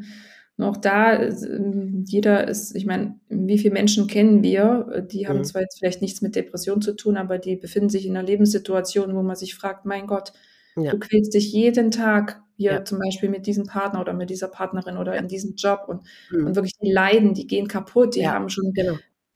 wirklich sind schwer krank, chronisch krank. Ja. Und wie lange, und, und ich glaube, das ist einfach so typisch menschlich. Wir können unglaublich gut leiden und unglaublich gut mhm. aushalten. Ja. Und, und sagt mir auch äh, Suchtkranke oder so, ne, die, die, die saufen zum Beispiel, Entschuldigung für den Ausdruck, aber saufen so lange, bis, und, und das hat man ja auch statistisch rausgefunden, bis eben der Körper nur noch 30 Prozent funktionstüchtig ist und dann mhm. zeigt sich der Körper halt richtig krass. Mhm. Und so mhm. lange können wir leiden. Und, ja. äh, und das schaffen halt auch die depressiven Menschen ja, ja. ganz offensichtlich genau. mit dieser Erkrankung. Die können so lange das tragen, obwohl mhm. das einfach gar nicht mehr lebenswert ist. Nee, nee, genau. Ja. Aber deswegen ist das ja dieses, warum man sich so im Kreis dreht, weil natürlich würden wir sie uns alle zurückwünschen und, und ähm, man fühlt sich auch ja so ähm, im Stich gelassen, also ich zumindest, ich als Tochter, die zurückbleibt und im Stich gelassen und äh, ohne die mhm. Mutter und keine Ahnung was. Aber ich würde ja auch niemals erwarten wollen, dass sie meinet, also das ist ja gar nicht meine Erwartungshaltung, dass sie meinetwegen länger hätte hier bleiben sollen auf dieser ja. Welt, obwohl es ihr so schlecht geht. Natürlich nicht. Aber trotzdem kann ich meinen Frieden da nicht finden, weil passiert ist, weil passiert, was passiert ist. Also mhm. es ist, man hat dieses Wissen und man versteht das und man realisiert das und, und es leuchtet einem ja auch alles ein, okay, die, so. Mhm. Aber trotzdem kann man seinen Frieden nicht damit finden. Das mhm. macht mich immer wahnsinnig. Das ist, weil wir es nicht verkörpert haben. Nee. Mhm. Denn das Wissen ist das eine. Ja. Nur wenn genau. wir die Emotionen, die darunter liegen, unter diesen Schmerzen nicht äh, wirklich, mhm. äh, und das ist, war mein großer Weg, den ich halt gehen musste, durfte, mhm. oder, oder, was für mich viel bewirkt hat, mhm. ähm, dass eben all diese Gefühle, die Schmerzen, die da noch sind, wirklich dem mal so richtig Raum zu geben im eigenen Körper und ja. ähm, also, ja. weil, weil viele dann ja auch anfangen zu dissoziieren, ne? Also wirklich ja. sich äh, das so von sich abkapseln. Abzuspalten, ja, genau. Weg, mhm. wie meine Mutter jetzt eben auch gewählt hat, nur ja. heilen kann es dadurch nicht. Nee, Ne, erst wenn wir es wirklich, sage ich mal, durchs ganze System einmal so richtig durchgepustet haben, so, mhm. so auch wenn das krass anstrengend ist, mhm. ähm, ja, du bist, das, kann ja. das. Ich möchte nicht sagen, dass dann alles gelöst ist, aber ja. So aus meiner eigenen Erfahrung jetzt auch. Mhm. Ähm, ja, du bist einen ganz speziellen Weg gegangen. Wir beiden haben uns im Vorfeld überlegt, okay, sollen wir das ähm, mhm. besprechen in, in dieser ja. Folge oder lassen wir es lieber? Und ich bin aber sehr dafür, dass du uns davon erzählst. Wir müssen, ähm, wir werden es auch sicherheitshalber tausendmal sagen, das ist keine allgemeine Empfehlung, die wir jetzt aussprechen damit, sondern ja. Ja. du erzählst deine ganz eigene spezielle Geschichte und deinen ganz eigenen persönlichen Weg, der für dich bisher das wirst du gleich berichten, aber richtig ja. gewesen zu sein scheint. Also, ne, das, äh, nur um das ganz klarzustellen, wir haben uns lange Gedanken gemacht, aber ich finde, ähm, aus jeder Geschichte kann sich ein Zuhörer irgendetwas rausziehen. Und wenn dir das geholfen hat, dann könnte das für jemanden anders auch in Frage kommen. Aber wie gesagt, wir sprechen keine allgemeine Empfehlung aus, sondern ich lasse dich jetzt einfach erzählen, wie du für dich diesen Weg gegangen bist und wie du, was du für dich rausgefunden hast. Ja, und da möchte ich gerne noch eine Vorgeschichte, bevor ich darüber ja. berichte, erzählen, weil mhm. das hat sich ja alles entwickelt. Ja. Ähm, und mein, also du hast eben beschrieben, dass, dass dieses Gefühl, was, was dich vor allem belastet, ist, dass du im Stich gelassen wurdest. Mhm. Und für mich ist der Trigger immer noch, ähm, ich bin allein. Also ich wurde ah. alleine gelassen. Ja. ja. Bin zusammen mit meinem Bruder hier auf die Welt gekommen ja. und hat mich alleine gelassen. Und mhm, äh, ich genau. bin alleine als Schwester und ich muss alleine die Last, ich sag mal, das, was unsere Ahnen da verbockt haben, also ich sag mal, so super Dinge einfach auf meinen Schultern mit rumschleppen. Ja.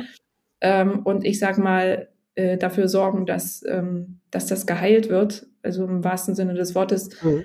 äh, diese, diese, diese Ballast der Familie ähm, mal aufgelöst wird. Und, und ich mhm. fühle mich da immer wieder, also das ist so mein größter Trigger, ähm, mhm. Allein gelassen. So. Ja. Mein Weg war zuallererst dann ähm, irgendwann, ich war erst, ich war früher als Sporttherapeutin, dann, dann war ich eine Zeit lang, habe ich in der Firma meines Ex-Mannes gearbeitet und mhm. irgendwann bin ich in Bereich, ins Bereich Coaching reingerutscht. Mhm. Ich kürze das jetzt mal ein bisschen ab. Ja. Ähm, ich bin da wirklich rein, regelrecht reingerutscht und habe dann in, dieser, in diesem Bereich eine Ausbildung gemacht und habe im Rahmen dieser Ausbildung schon unheimlich viel geheilt mit innerer Kindarbeit, mit Emotionscoaching. Mhm. Das war also schon mal ein ganz, ganz wichtiger Aspekt. Ähm, mhm. Ähm, nicht so, dass ich jetzt direkt mir dieses Thema rangenommen habe, sondern die Themen, die sich ja im Alltag so zeigen, mit, auf, wo wir immer wieder auf Schwierigkeiten stoßen, mhm. haben ja immer mit unseren Verletzungen, inneren Verletzungen zu tun. Und das ja. durfte ich immer wieder erkennen. Zum mhm. Beispiel jetzt, äh, ich habe mich irgendwann selbstständig gemacht und dann die Angst rauszugehen, Angst vor Sichtbarkeit, weil ich Angst, in mir drin die Angst vor Ablehnung hatte, weil ich ja, ja. dann diese tiefe Angst, dann am Ende bin ich wieder alleine. Wenn, ja. also wenn ich jetzt rausgehe und andere sagen, du bist blöd, mit dir will ich nichts zu tun haben, mit dir will ja. ich nicht arbeiten oder so, bleibe ich ja alleine zurück. Also ich bin immer wieder auf dieses Thema gestoßen mhm. und durfte dann schon mal über diesen Weg unheimlich viel erkennen, reflektieren. Äh, die Zusammenhänge verstehen. Und das ist schon mal ein ganz, ganz, ganz wichtiger Aspekt, ähm, die, das, diesen, diesen Weg der Heilung zu finden über mhm. die eigenen Gefühle, die da so ja. sind, statt die mhm. wegzuschließen. Ja. Und ähm, ja, und jetzt äh, zu meiner Erfahrung. Und da möchte ich auch nochmal sagen, das war die allererste Erfahrung, die ich in dieser Art und Weise gemacht habe. Und die hat eng damit zu tun, was der Philipp, so hieß er, glaube ich, ja. mhm. erzählt hat. Mhm. Und das war für mich nochmal sehr interessant zu hören, ähm, äh, was er was er erlebt hat, weil ich habe das so, wie er es erlebt hat, nicht erlebt. Es war bei ja. mir komplett anders. Ja. Ähm, Philipp aus Folge 66, glaube ich, war äh, nur noch mal ums. Genau, der berichtete ja. zum Beispiel von dieser LSD-Erfahrung und so weiter. Und, und ich habe, ich war ein braves Mädchen immer. Also ich habe nie geraucht, ich habe nicht mal eine Zigarette gezogen, ich habe äh, weder irgendwelche Substanzen noch irgendwas in mich reingelassen. Ganz mhm. im Gegenteil, ich bin ein Mensch, der ähm, Körper, also körperliche, mentale und, und geistige, äh, ja, äh, mhm. geistige Gesundheit, soziale Gesundheit äh, vorne anstellt und, mhm. ähm, und nichts in mich reingelassen habe. So. das nur mal schon als Vorgeschichte. Ja. Und ähm, ja, und dann berichtet mir irgendwann jemand von Substanzen, also von psychedelischen Substanzen, die heilen können. Und dann habe ich mich gefragt, wie soll das gehen? Also das ja. ist ja eine Droge. Wie soll denn eine Droge heilen können, ne? wie wir es ja. ja alle kennenlernen? Mhm. Ähm, das ist doch schlecht und da wird man ja abhängig und so weiter und so ja. fort. Und dann hat er nur von seinen Klienten erzählt, ähm, die eben, und das waren Klienten mit Depressionen, mit Angststörungen oder mit äh, posttraumatischer Belastungsstörung und so weiter, mhm. die er eben heilt, nicht nur er, sondern eben auch äh, viele andere. Und und dann habe ich mich gefragt, ja, wie geht das jetzt? Also ja. was hat es damit auf sich? Und dann habe ich mich erstmal reingebuddelt in dieses Thema, mhm. habe unheimlich viel Filme gesehen, da gibt es ja inzwischen einiges darüber und habe mich darüber belesen und habe dann erstmal verstanden, boah, krass, ähm, das macht ja gar nicht abhängig. Ne, also diese Substanzen, der, der Philipp hat das ganz gut erklärt, da gibt es ja. Substanzen, die dissoziieren und es gibt welche, wo du assoziierst. Ja. Und die, die einen, die machen eben abhängig und dann gibt es Substanzen, die machen eben nicht abhängig. Hm. Ähm, oder ganz schwach ist, weiß ich jetzt gar nicht so im Detail. So, ich will hm. das jetzt gar nicht so ewig erklären, nur okay. eines ist mir ganz wichtig, ähm, mit bei diesem Thema zu verstehen. Es gibt unheimlich viel äh, Geschichten darüber. Ja. Und jeder muss sich selber darüber belesen, wenn er was darüber ja. erfahren möchte. Ja. Und was auch ganz wichtig ist, es gibt, und das muss ganz klar herausgestellt werden, es gibt einen Markt, wo es nur um die Kohle geht, wo es nur darum geht, das zu verticken. Und, und das ist wirklich böse, was da abläuft. Und, ähm, und Menschen nehmen, daran, nehmen davon Schaden. Es werden Menschen bewusst geschädigt. Also wirklich, dir wird das verkauft als das große Allheilmittel. Aber in dem äh, Rahmen, wo das Ganze abläuft, kann gar keine Heilung möglich sein. Und das muss ich ganz klar äh, herausstellen. Und das ist auch mein Mentor, der hat mir das auch nochmal klar, ich habe mit ihm drüber gesprochen, du, ja ich habe vor, hier im Podcast darüber zu sprechen, weil für mich das so heilsam war. Wie denkst du darüber? Was sollte ja. ich den Menschen sagen, dass sie das nicht falsch verstehen oder ja. dass das so ankommt wie ähm, äh, hier, keine Ahnung, die Drogentante oder sowas. Ja. Und, dann hat, und, dann hat, er mir gesagt, du, du kannst dich davon nicht schützen. Auch ich habe dieser, nachdem er damit rausgegangen ist und Menschen hilft, hat auch viele Kunden gehabt, die sich von ihm abgewendet haben, mhm. aber umso mehr, die sich bei ihm gemeldet haben.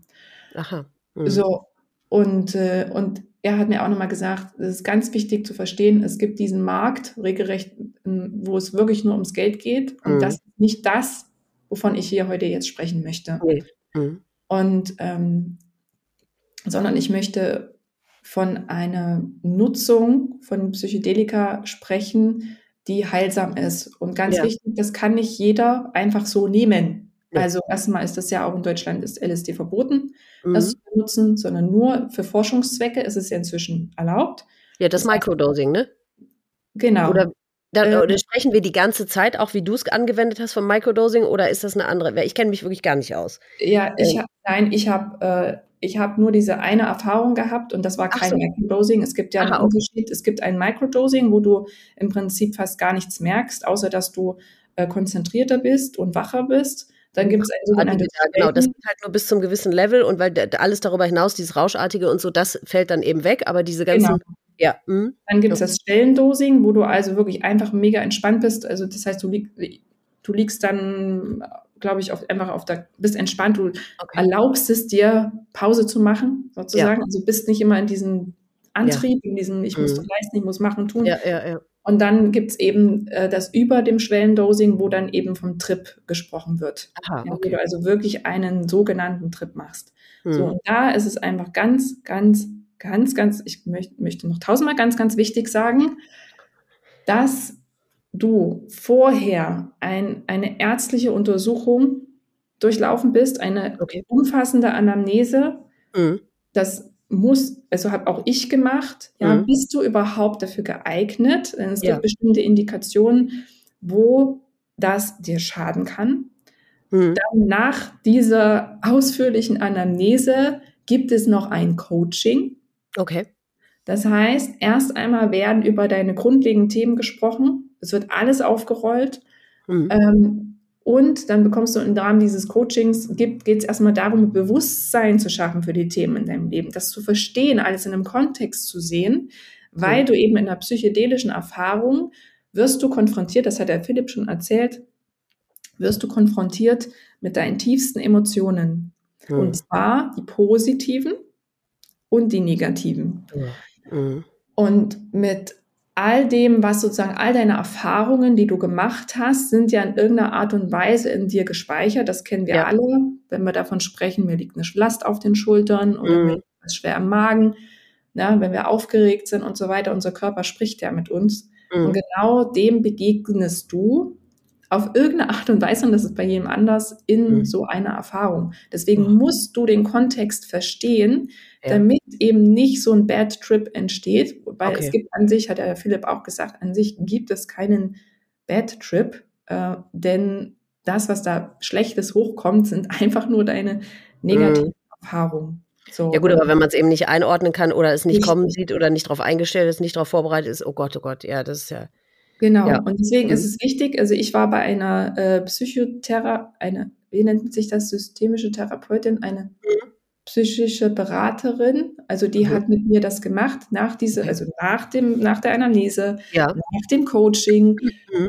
haben wir uns dann erst getroffen, einen sicheren Rahmen geschafft, also wirklich ein Ort, wo du dich sicher fühlst.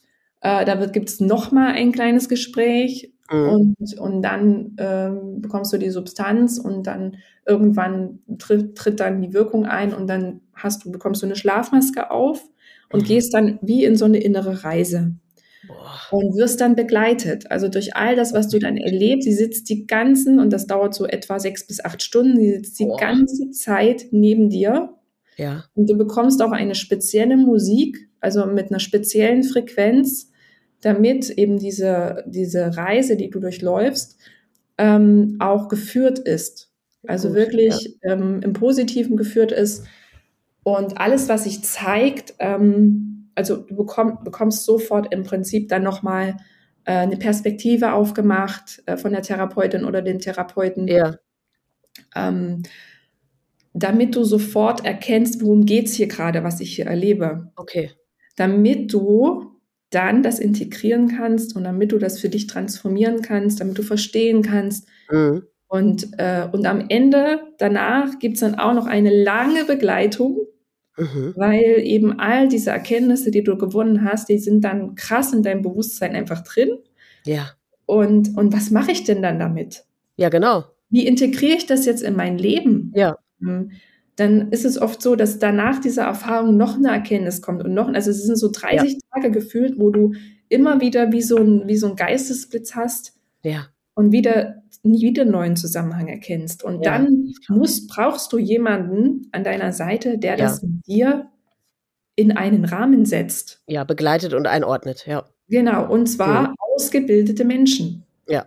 Deswegen ist es auch, das möchte ich ganz nochmal klar herausheben, das ist nicht irgendein ähm, es geht nicht um irgendeine Freizeitsache. Ne? also irgendwie freizeitmäßig das für einen privaten Gebrauch zu benutzen. Davon ja. rate ich jedem zu 100 Prozent und keine Ahnung, wie viel Prozent ab. Ähm, ja. Weder in einem privaten Rahmen das zu benutzen, so ich probiere das mal für mich aus, das hat mir jemand erzählt, das ist cool. Ja, oder eben wirklich ähm, äh, wie das eben auch leider gemacht wird, wirklich äh, für böse Zwecke zu benutzen, um jemanden ja. zu beeinflussen, ja. sondern in einem therapeutischen Rahmen mit ärztlicher Unterstützung ja. äh, das zu machen. Mhm. Und ähm, ja, mhm. und für mich war das eigentlich, ich bin gar nicht unbedingt mit meinem Thema Bruder da rein, sondern es war ah. eher auch nochmal für mich, ähm, eine, ja, es waren so viele Themen, die da reinkamen. Einfach nochmal so Kindheitsaufbearbeitung und so weiter.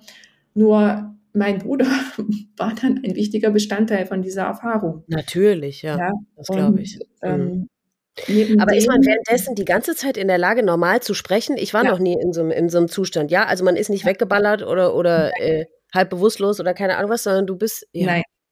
Es ist ja auch so, dein Therapeut bespricht ja mit dir, äh, ja. wo stehst du, wie bist du denn auch, wie ist denn dein Körper? Das ist ja auch in der Anamnese, deswegen ist die Anamnese so wichtig. Ja bist du gesund? Ähm, wie, mhm. ist, wie resilient bist du? Und davon abhängig ist nämlich auch, welche Dosis du bekommst. Aha, okay. Mhm. Ja?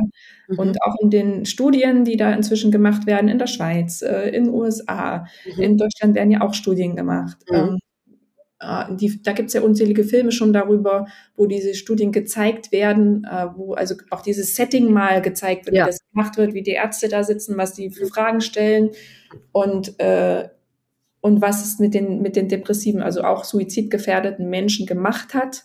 Mit dem einen macht's das, mit dem anderen macht's das. Was passiert drei Monate danach? Wie geht's denen dann? Was passiert ja. ein Jahr danach?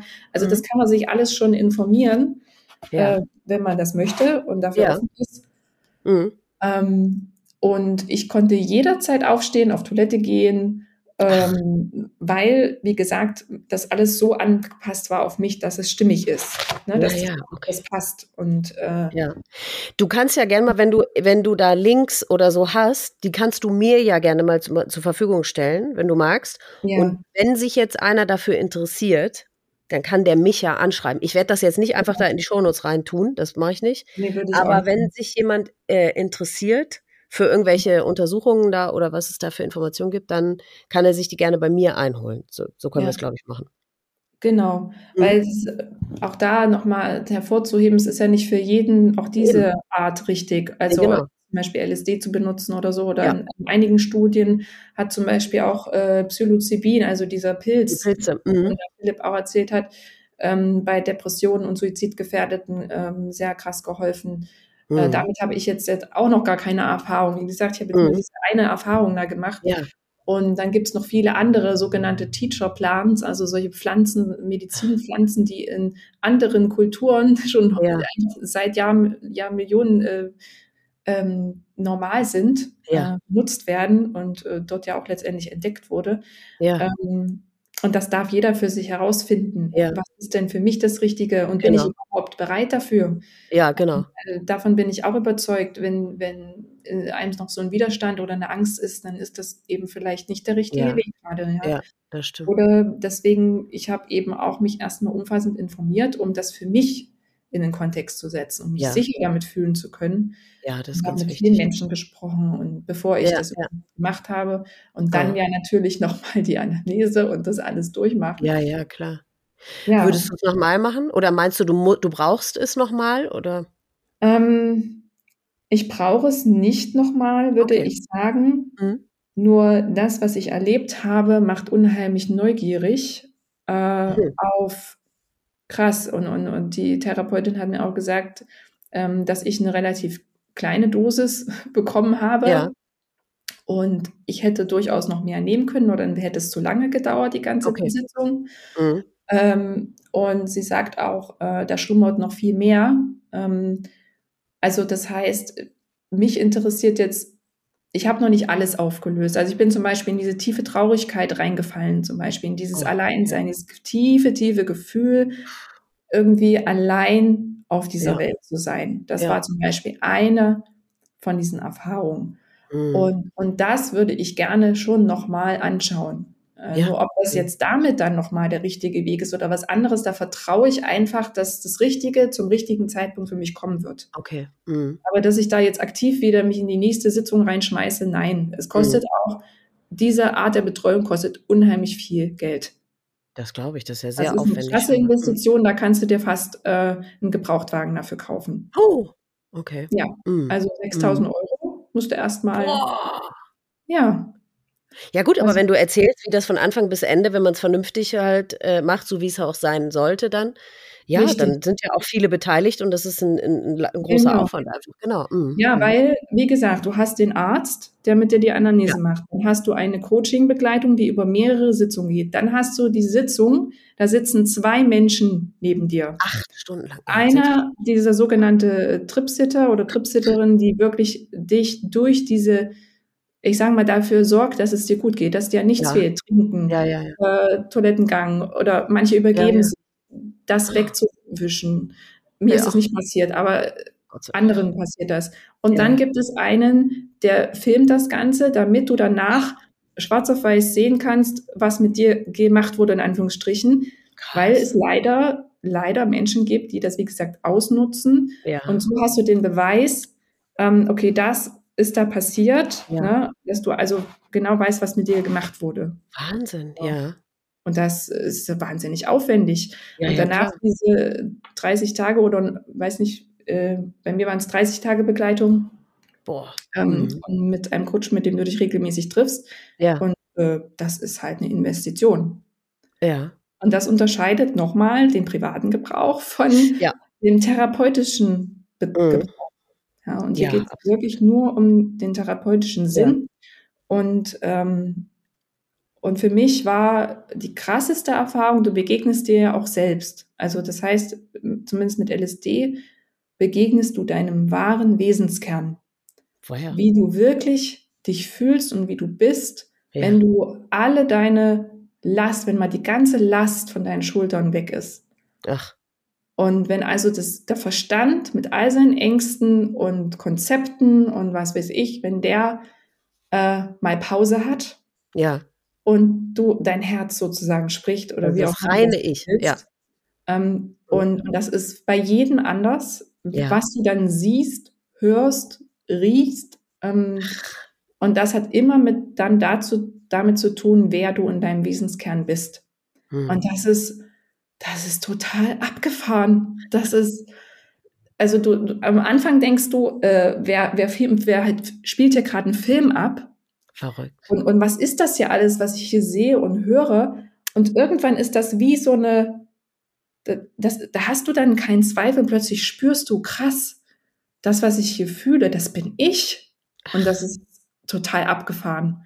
Und ja. das kann man jetzt, wenn man das nicht erlebt hat, kann man nee. das nicht verstehen. Das, nee, das glaube ich. Kannst du nicht beschreiben, das kannst du nicht mhm. verstehen. Dann werden mir jetzt manche sagen, ja, du hast du Hallus gehabt. Ja, ja, genau.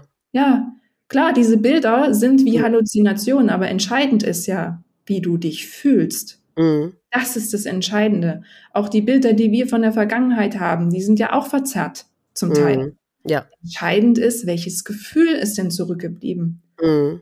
Und, und welches Gefühl nimmst du aus dieser Erfahrung mit raus? Und was machst du mhm. damit? Das ist das Entscheidende. Ja, genau. Und für mich war das so bestärkend. Und ich bin meinem Bruder nochmal begegnet. Ähm, und zwar in so einer Art und Weise nochmal in einem Krematorium. Ach. Äh, saß ich da und habe um ihn geweint. Und er stand daneben. Also wie so ein, ich sag mal, wie seine Seele oder so, ja. wie man das nennen soll, keine Ahnung. Ja stand er daneben und, und hat sich angeguckt, hat uns angeguckt und hat einfach nur gesagt, es ist doch alles gut. Ich, oh. ich habe mich entschieden ähm, und äh, mir geht es jetzt gut. Ich mhm. liebe euch und ich sollte mhm. auch, er hat mir so zu mir gesagt, bitte sag das auch nochmal meiner Mama, dass oh. ich sie liebe und dass ich ihre Liebe gespürt habe. Oh. Und äh, ob das jetzt eine Hallo war, das ist mir total egal. Ja. Weil das geholfen. Gefühl, mhm. was zurückbleibt, ja. ja. das ist für mich entscheidend. Mhm. Ja, ähm, und, und ich glaube einfach an diesen, an, die, an Spiritualität, an äh, diese mhm. Verbindung, die wir alle miteinander haben. Ja. Das gibt mir Kraft in meinem Leben und ja. Äh, ja. Mhm. Deswegen wollte ich unbedingt davon erzählen, was meine ja. Erfahrung damit ist. Ja weil jeder darf da für sich reinfühlen. Ähm, ja. Vielleicht gehst du Hörerin oder Hörer damit in Resonanz und wenn du damit in Resonanz gehst, dann, dann folge mal einfach den Impulsen. Wo führt dich das hin? Mhm. Und ob es jetzt zu so einer Erfahrung führt oder eben einfach mal vielleicht ein Coaching in Anspruch zu nehmen und wo ja. es ums Thema Emotionen geht.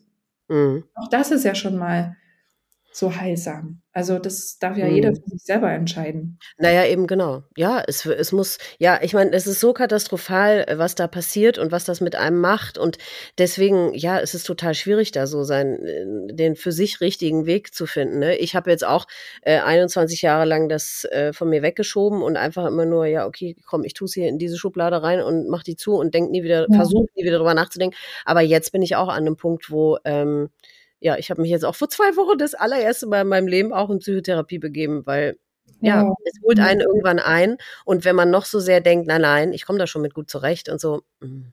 Nee, ir nee. irgendwann holt es einen. Ja. ja. ja. durch irgendeinen Trigger, wir, ja. wir, wir, spüren ja alle immer wieder diese. Trigger, nur wir drücken sie weg. Genau.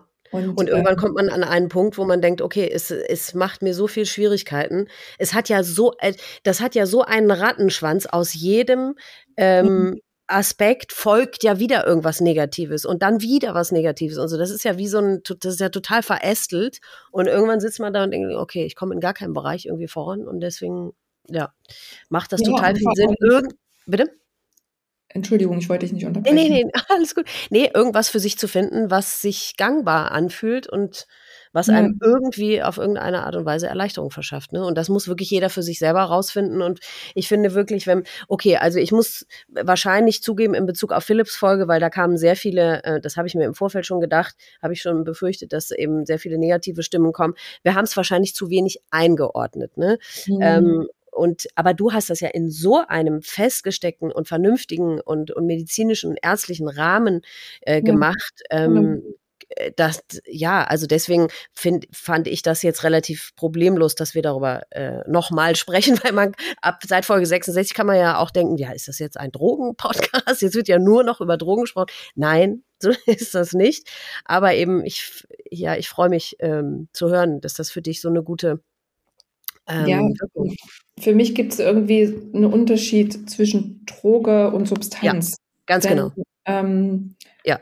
Weil Droge be beinhaltet sofort dieses oh, Abhängige und dieses äh, genau. äh, auch so Fremdgesteuerte. Ja, ich muss das einfach wieder kommen, was wolle. Ich muss das äh, wieder machen. Und genau, nee, darum geht es halt ja. überhaupt gar nicht. Und wir mhm. dürfen uns alle bewusst sein, dass wir dass, dass viele Menschen tagtäglich äh, sich die, die schlimmste Droge überhaupt reinhauen, nämlich Alkohol. Alkohol, genau. Und, ja. äh, und das macht abhängig und krank und wirklich, ja.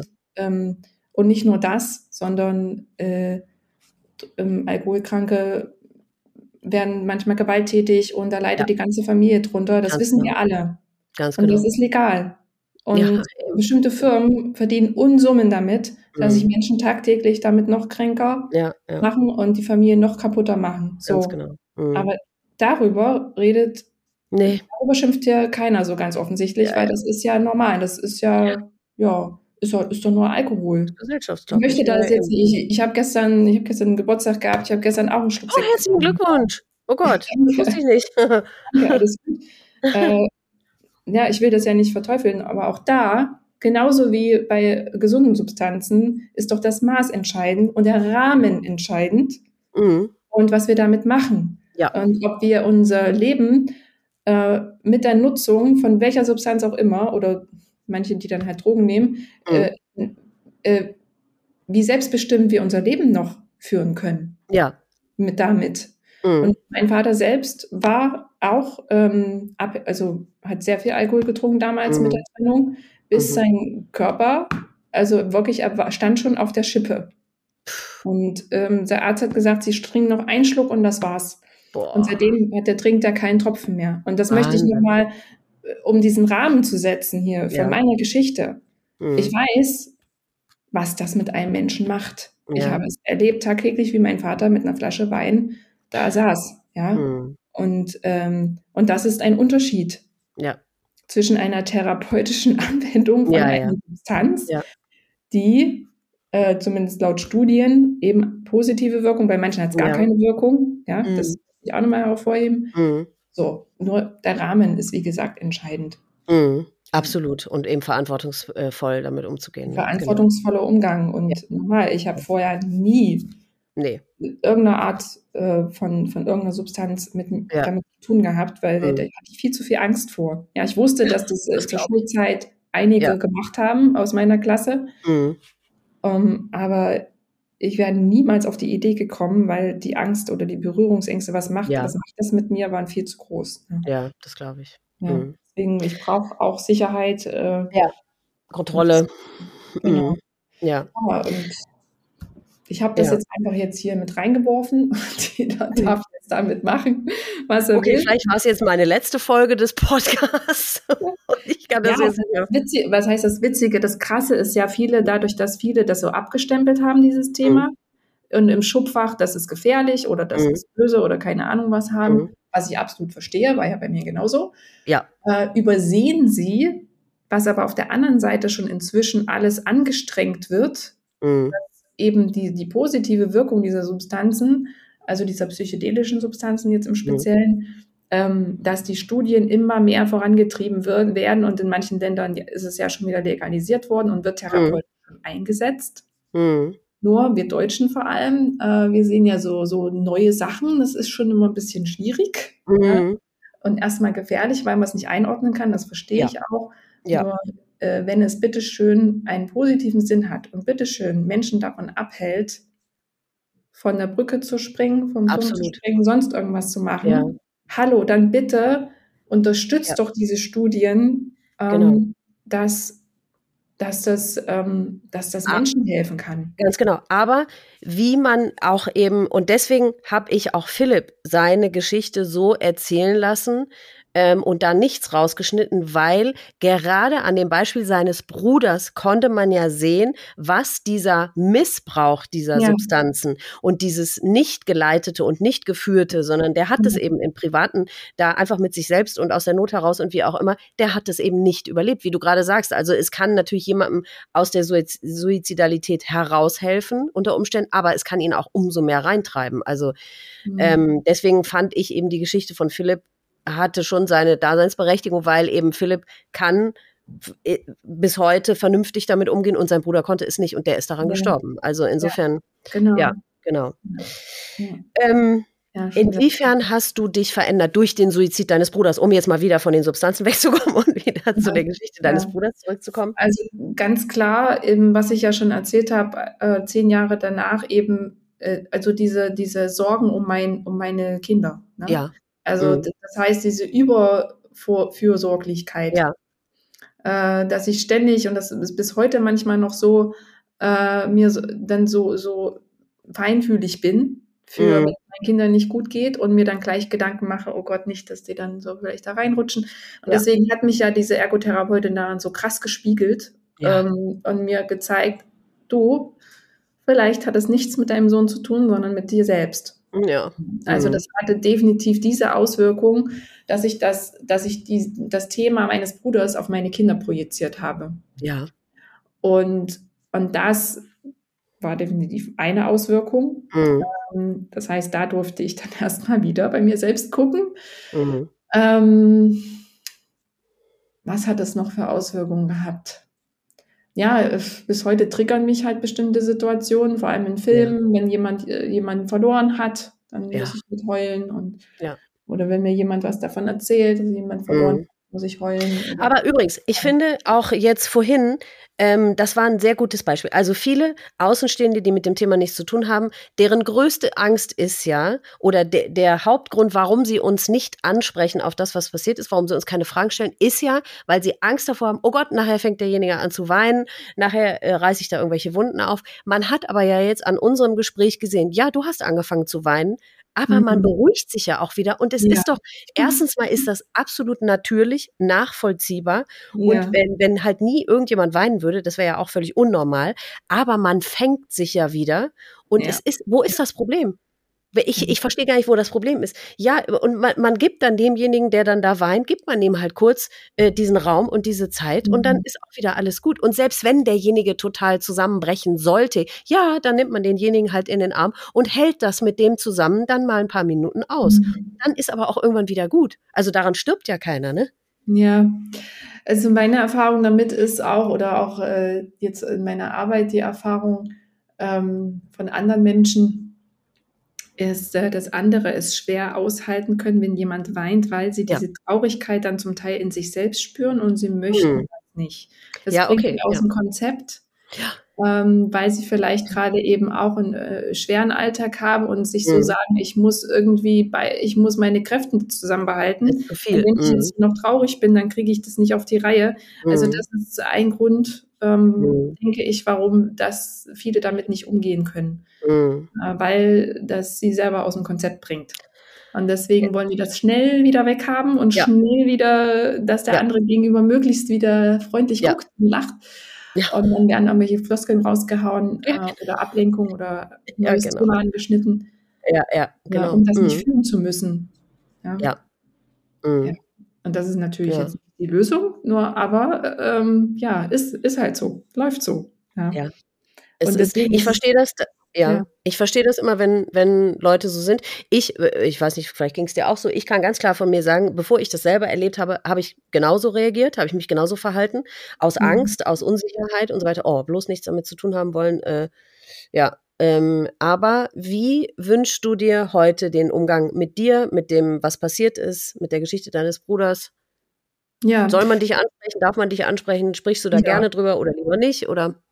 Ja, also auch mein, mit meinen Kindern spreche ich über ihn und äh, jetzt, wo ich die Fotos rausgesucht habe, zusammen mit meiner ja. Mama, ähm, habe ich ihnen auch die Fotos gezeigt und oh. äh, ja, oder wenn mein, wenn mein Vater mal wieder auf ihn zu sprechen kommt oder so, also es ist ganz mhm. selten, dass, dass man einfach darauf kommt. Äh, manche wissen das mhm. gar nicht, weil bei meinem ja. Freundeskreis äh, hat sich halt auch über die Jahre krass verändert. Also viele kennen meine ganze Geschichte noch gar nicht. Ähm, ähm, außer man kommt eben auf das Gespräch. Aber wenn, wenn ich jetzt zum Beispiel in dem Bereich, wo ich arbeite, bin ich natürlich viel mit anderen Coaches auch zusammen. Und mhm. äh, da und da sprechen wir ganz offen über alle Themen. Ja, und mhm und was mir geholfen hat. Also da, da, spreche ich ganz offen drüber und inzwischen habe ich eben auch nur noch Menschen um mich rum, mit denen ich das kann. Super. Ja, die ja. ihre eigenen schlimmen Erfahrungen gemacht haben, vielleicht nicht so in der Art, aber anders. Ähm, und ich habe einfach Menschen um mich rum, die mich verstehen, die mir einfach, die einfach nur da sitzen und mir zuhören. Schön. Und, mhm. äh, und mein Mann ist mir natürlich eine große Stütze, mit dem ich jetzt seit fünf Jahren zusammen bin Oh, ähm, schön. Also nicht der Vater meiner Kinder, sondern mhm. mein neuer Mann. Und der oh. ist mir eine unglaubliche, unglaubliche Toll. Also das ist, äh, ja, der ist einfach da und äh, mhm. stellt dann auch mal Fragen und oder mhm. warum es gerade mich heute berührt, was war denn vielleicht jetzt der Anlass, äh, was mhm. bewegt mich da gerade, ja. was geht ja in mir vor und das interessiert ihn einfach. Ja. Ähm, wie es mir geht. Und er möchte natürlich, dass es mir gut geht, logisch. Ja.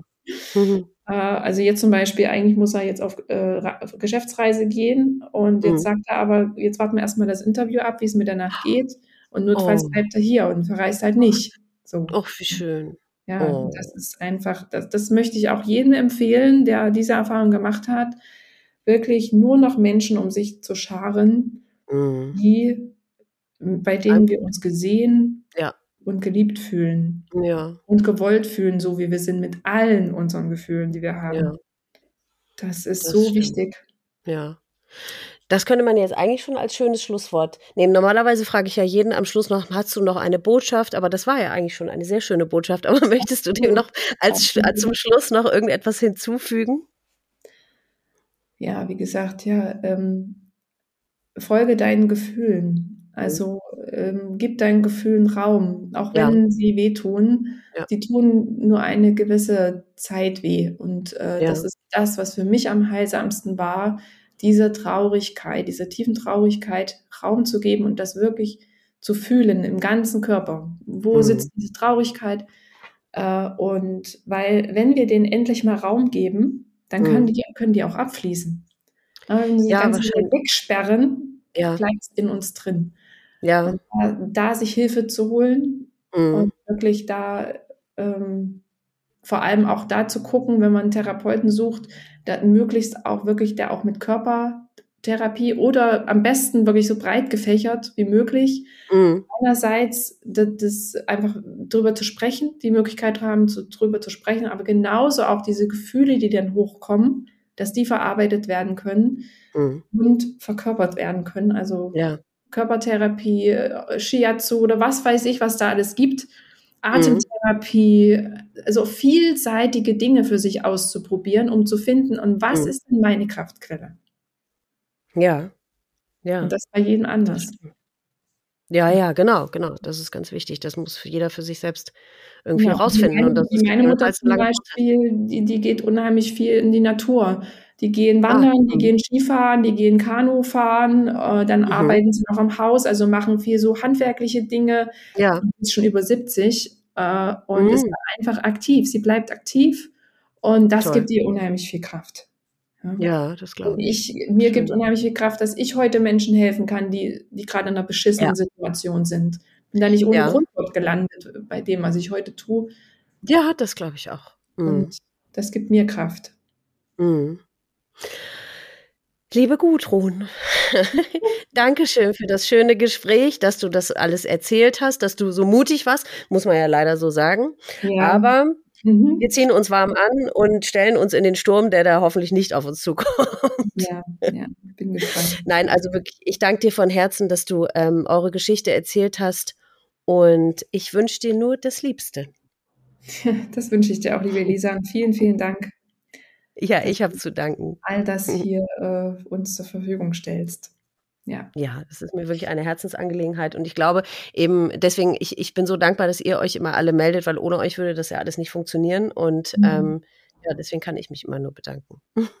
also bedanken wir uns alle bei uns gegenseitig. Wir bedanken uns bei uns allen. Äh, vor allem, das ist, es schafft ja wirklich so ein Gefühl von Verbundenheit. Auch Total. wenn wir Hörer jetzt vielleicht kennen, aber irgendwie sind wir doch alle im gleichen Boot. Ja. Und das genau. ist, finde ich, auch was Schönes. Ja. Mhm. Das finde ich auch. In diesem Sinne, alles Liebe für dich. Tschüss. Tschüss. Das war Gudruns Geschichte. Liebe Gudrun, ich danke dir, dass du uns deine und eure Geschichte erzählt hast, dass du von deinem Weg berichtet hast, wie du mit all dem Geschehenen umgegangen bist und es immer noch tust. Auch wenn es schon 22 Jahre her ist, weiß ich, dass es auch für dich niemals aufhört, weh zu tun und dich das Schicksal deines Bruders immer beschäftigen wird. Von Herzen wünsche ich dir alles erdenklich Gute und ich umarme dich fest aus der Ferne. Ich habe für Betroffenen die Möglichkeit geschaffen, sich auf meiner Website mit anderen Betroffenen auszutauschen und zu connecten. Wer von euch also betroffen und an so einem Austausch interessiert ist, der geht einfach auf die Website www.selbstwort.com und klickt dann auf die Rubrik Mitglieder. Dort könnt ihr dann ein Profil anlegen und euch gegenseitig Nachrichten schreiben. Ihr werdet auf den ersten Blick im Profilnamen erkennen, wer wie alt ist und wen der oder diejenige verloren hat. Somit könnt ihr euch ganz gezielt jemand passenden für eure Situation heraussuchen. Wenn du auch eine Betroffene oder ein Betroffener von Suizid bist und du deine Geschichte hier erzählen möchtest, dann melde dich gerne bei mir unter mail@selbstwort.com. Du hast die Möglichkeit, dein Erlebtes im Gespräch mit mir zu erzählen oder du kannst es aufschreiben, mir als Text zukommen lassen und ich lese es dann vor. Ich danke euch sehr fürs Zuhören. Ich wünsche euch alles Liebste, Beste und Schönste. Passt gut auf euch auf und bleibt vor allem gesund. Bis zum nächsten Mal.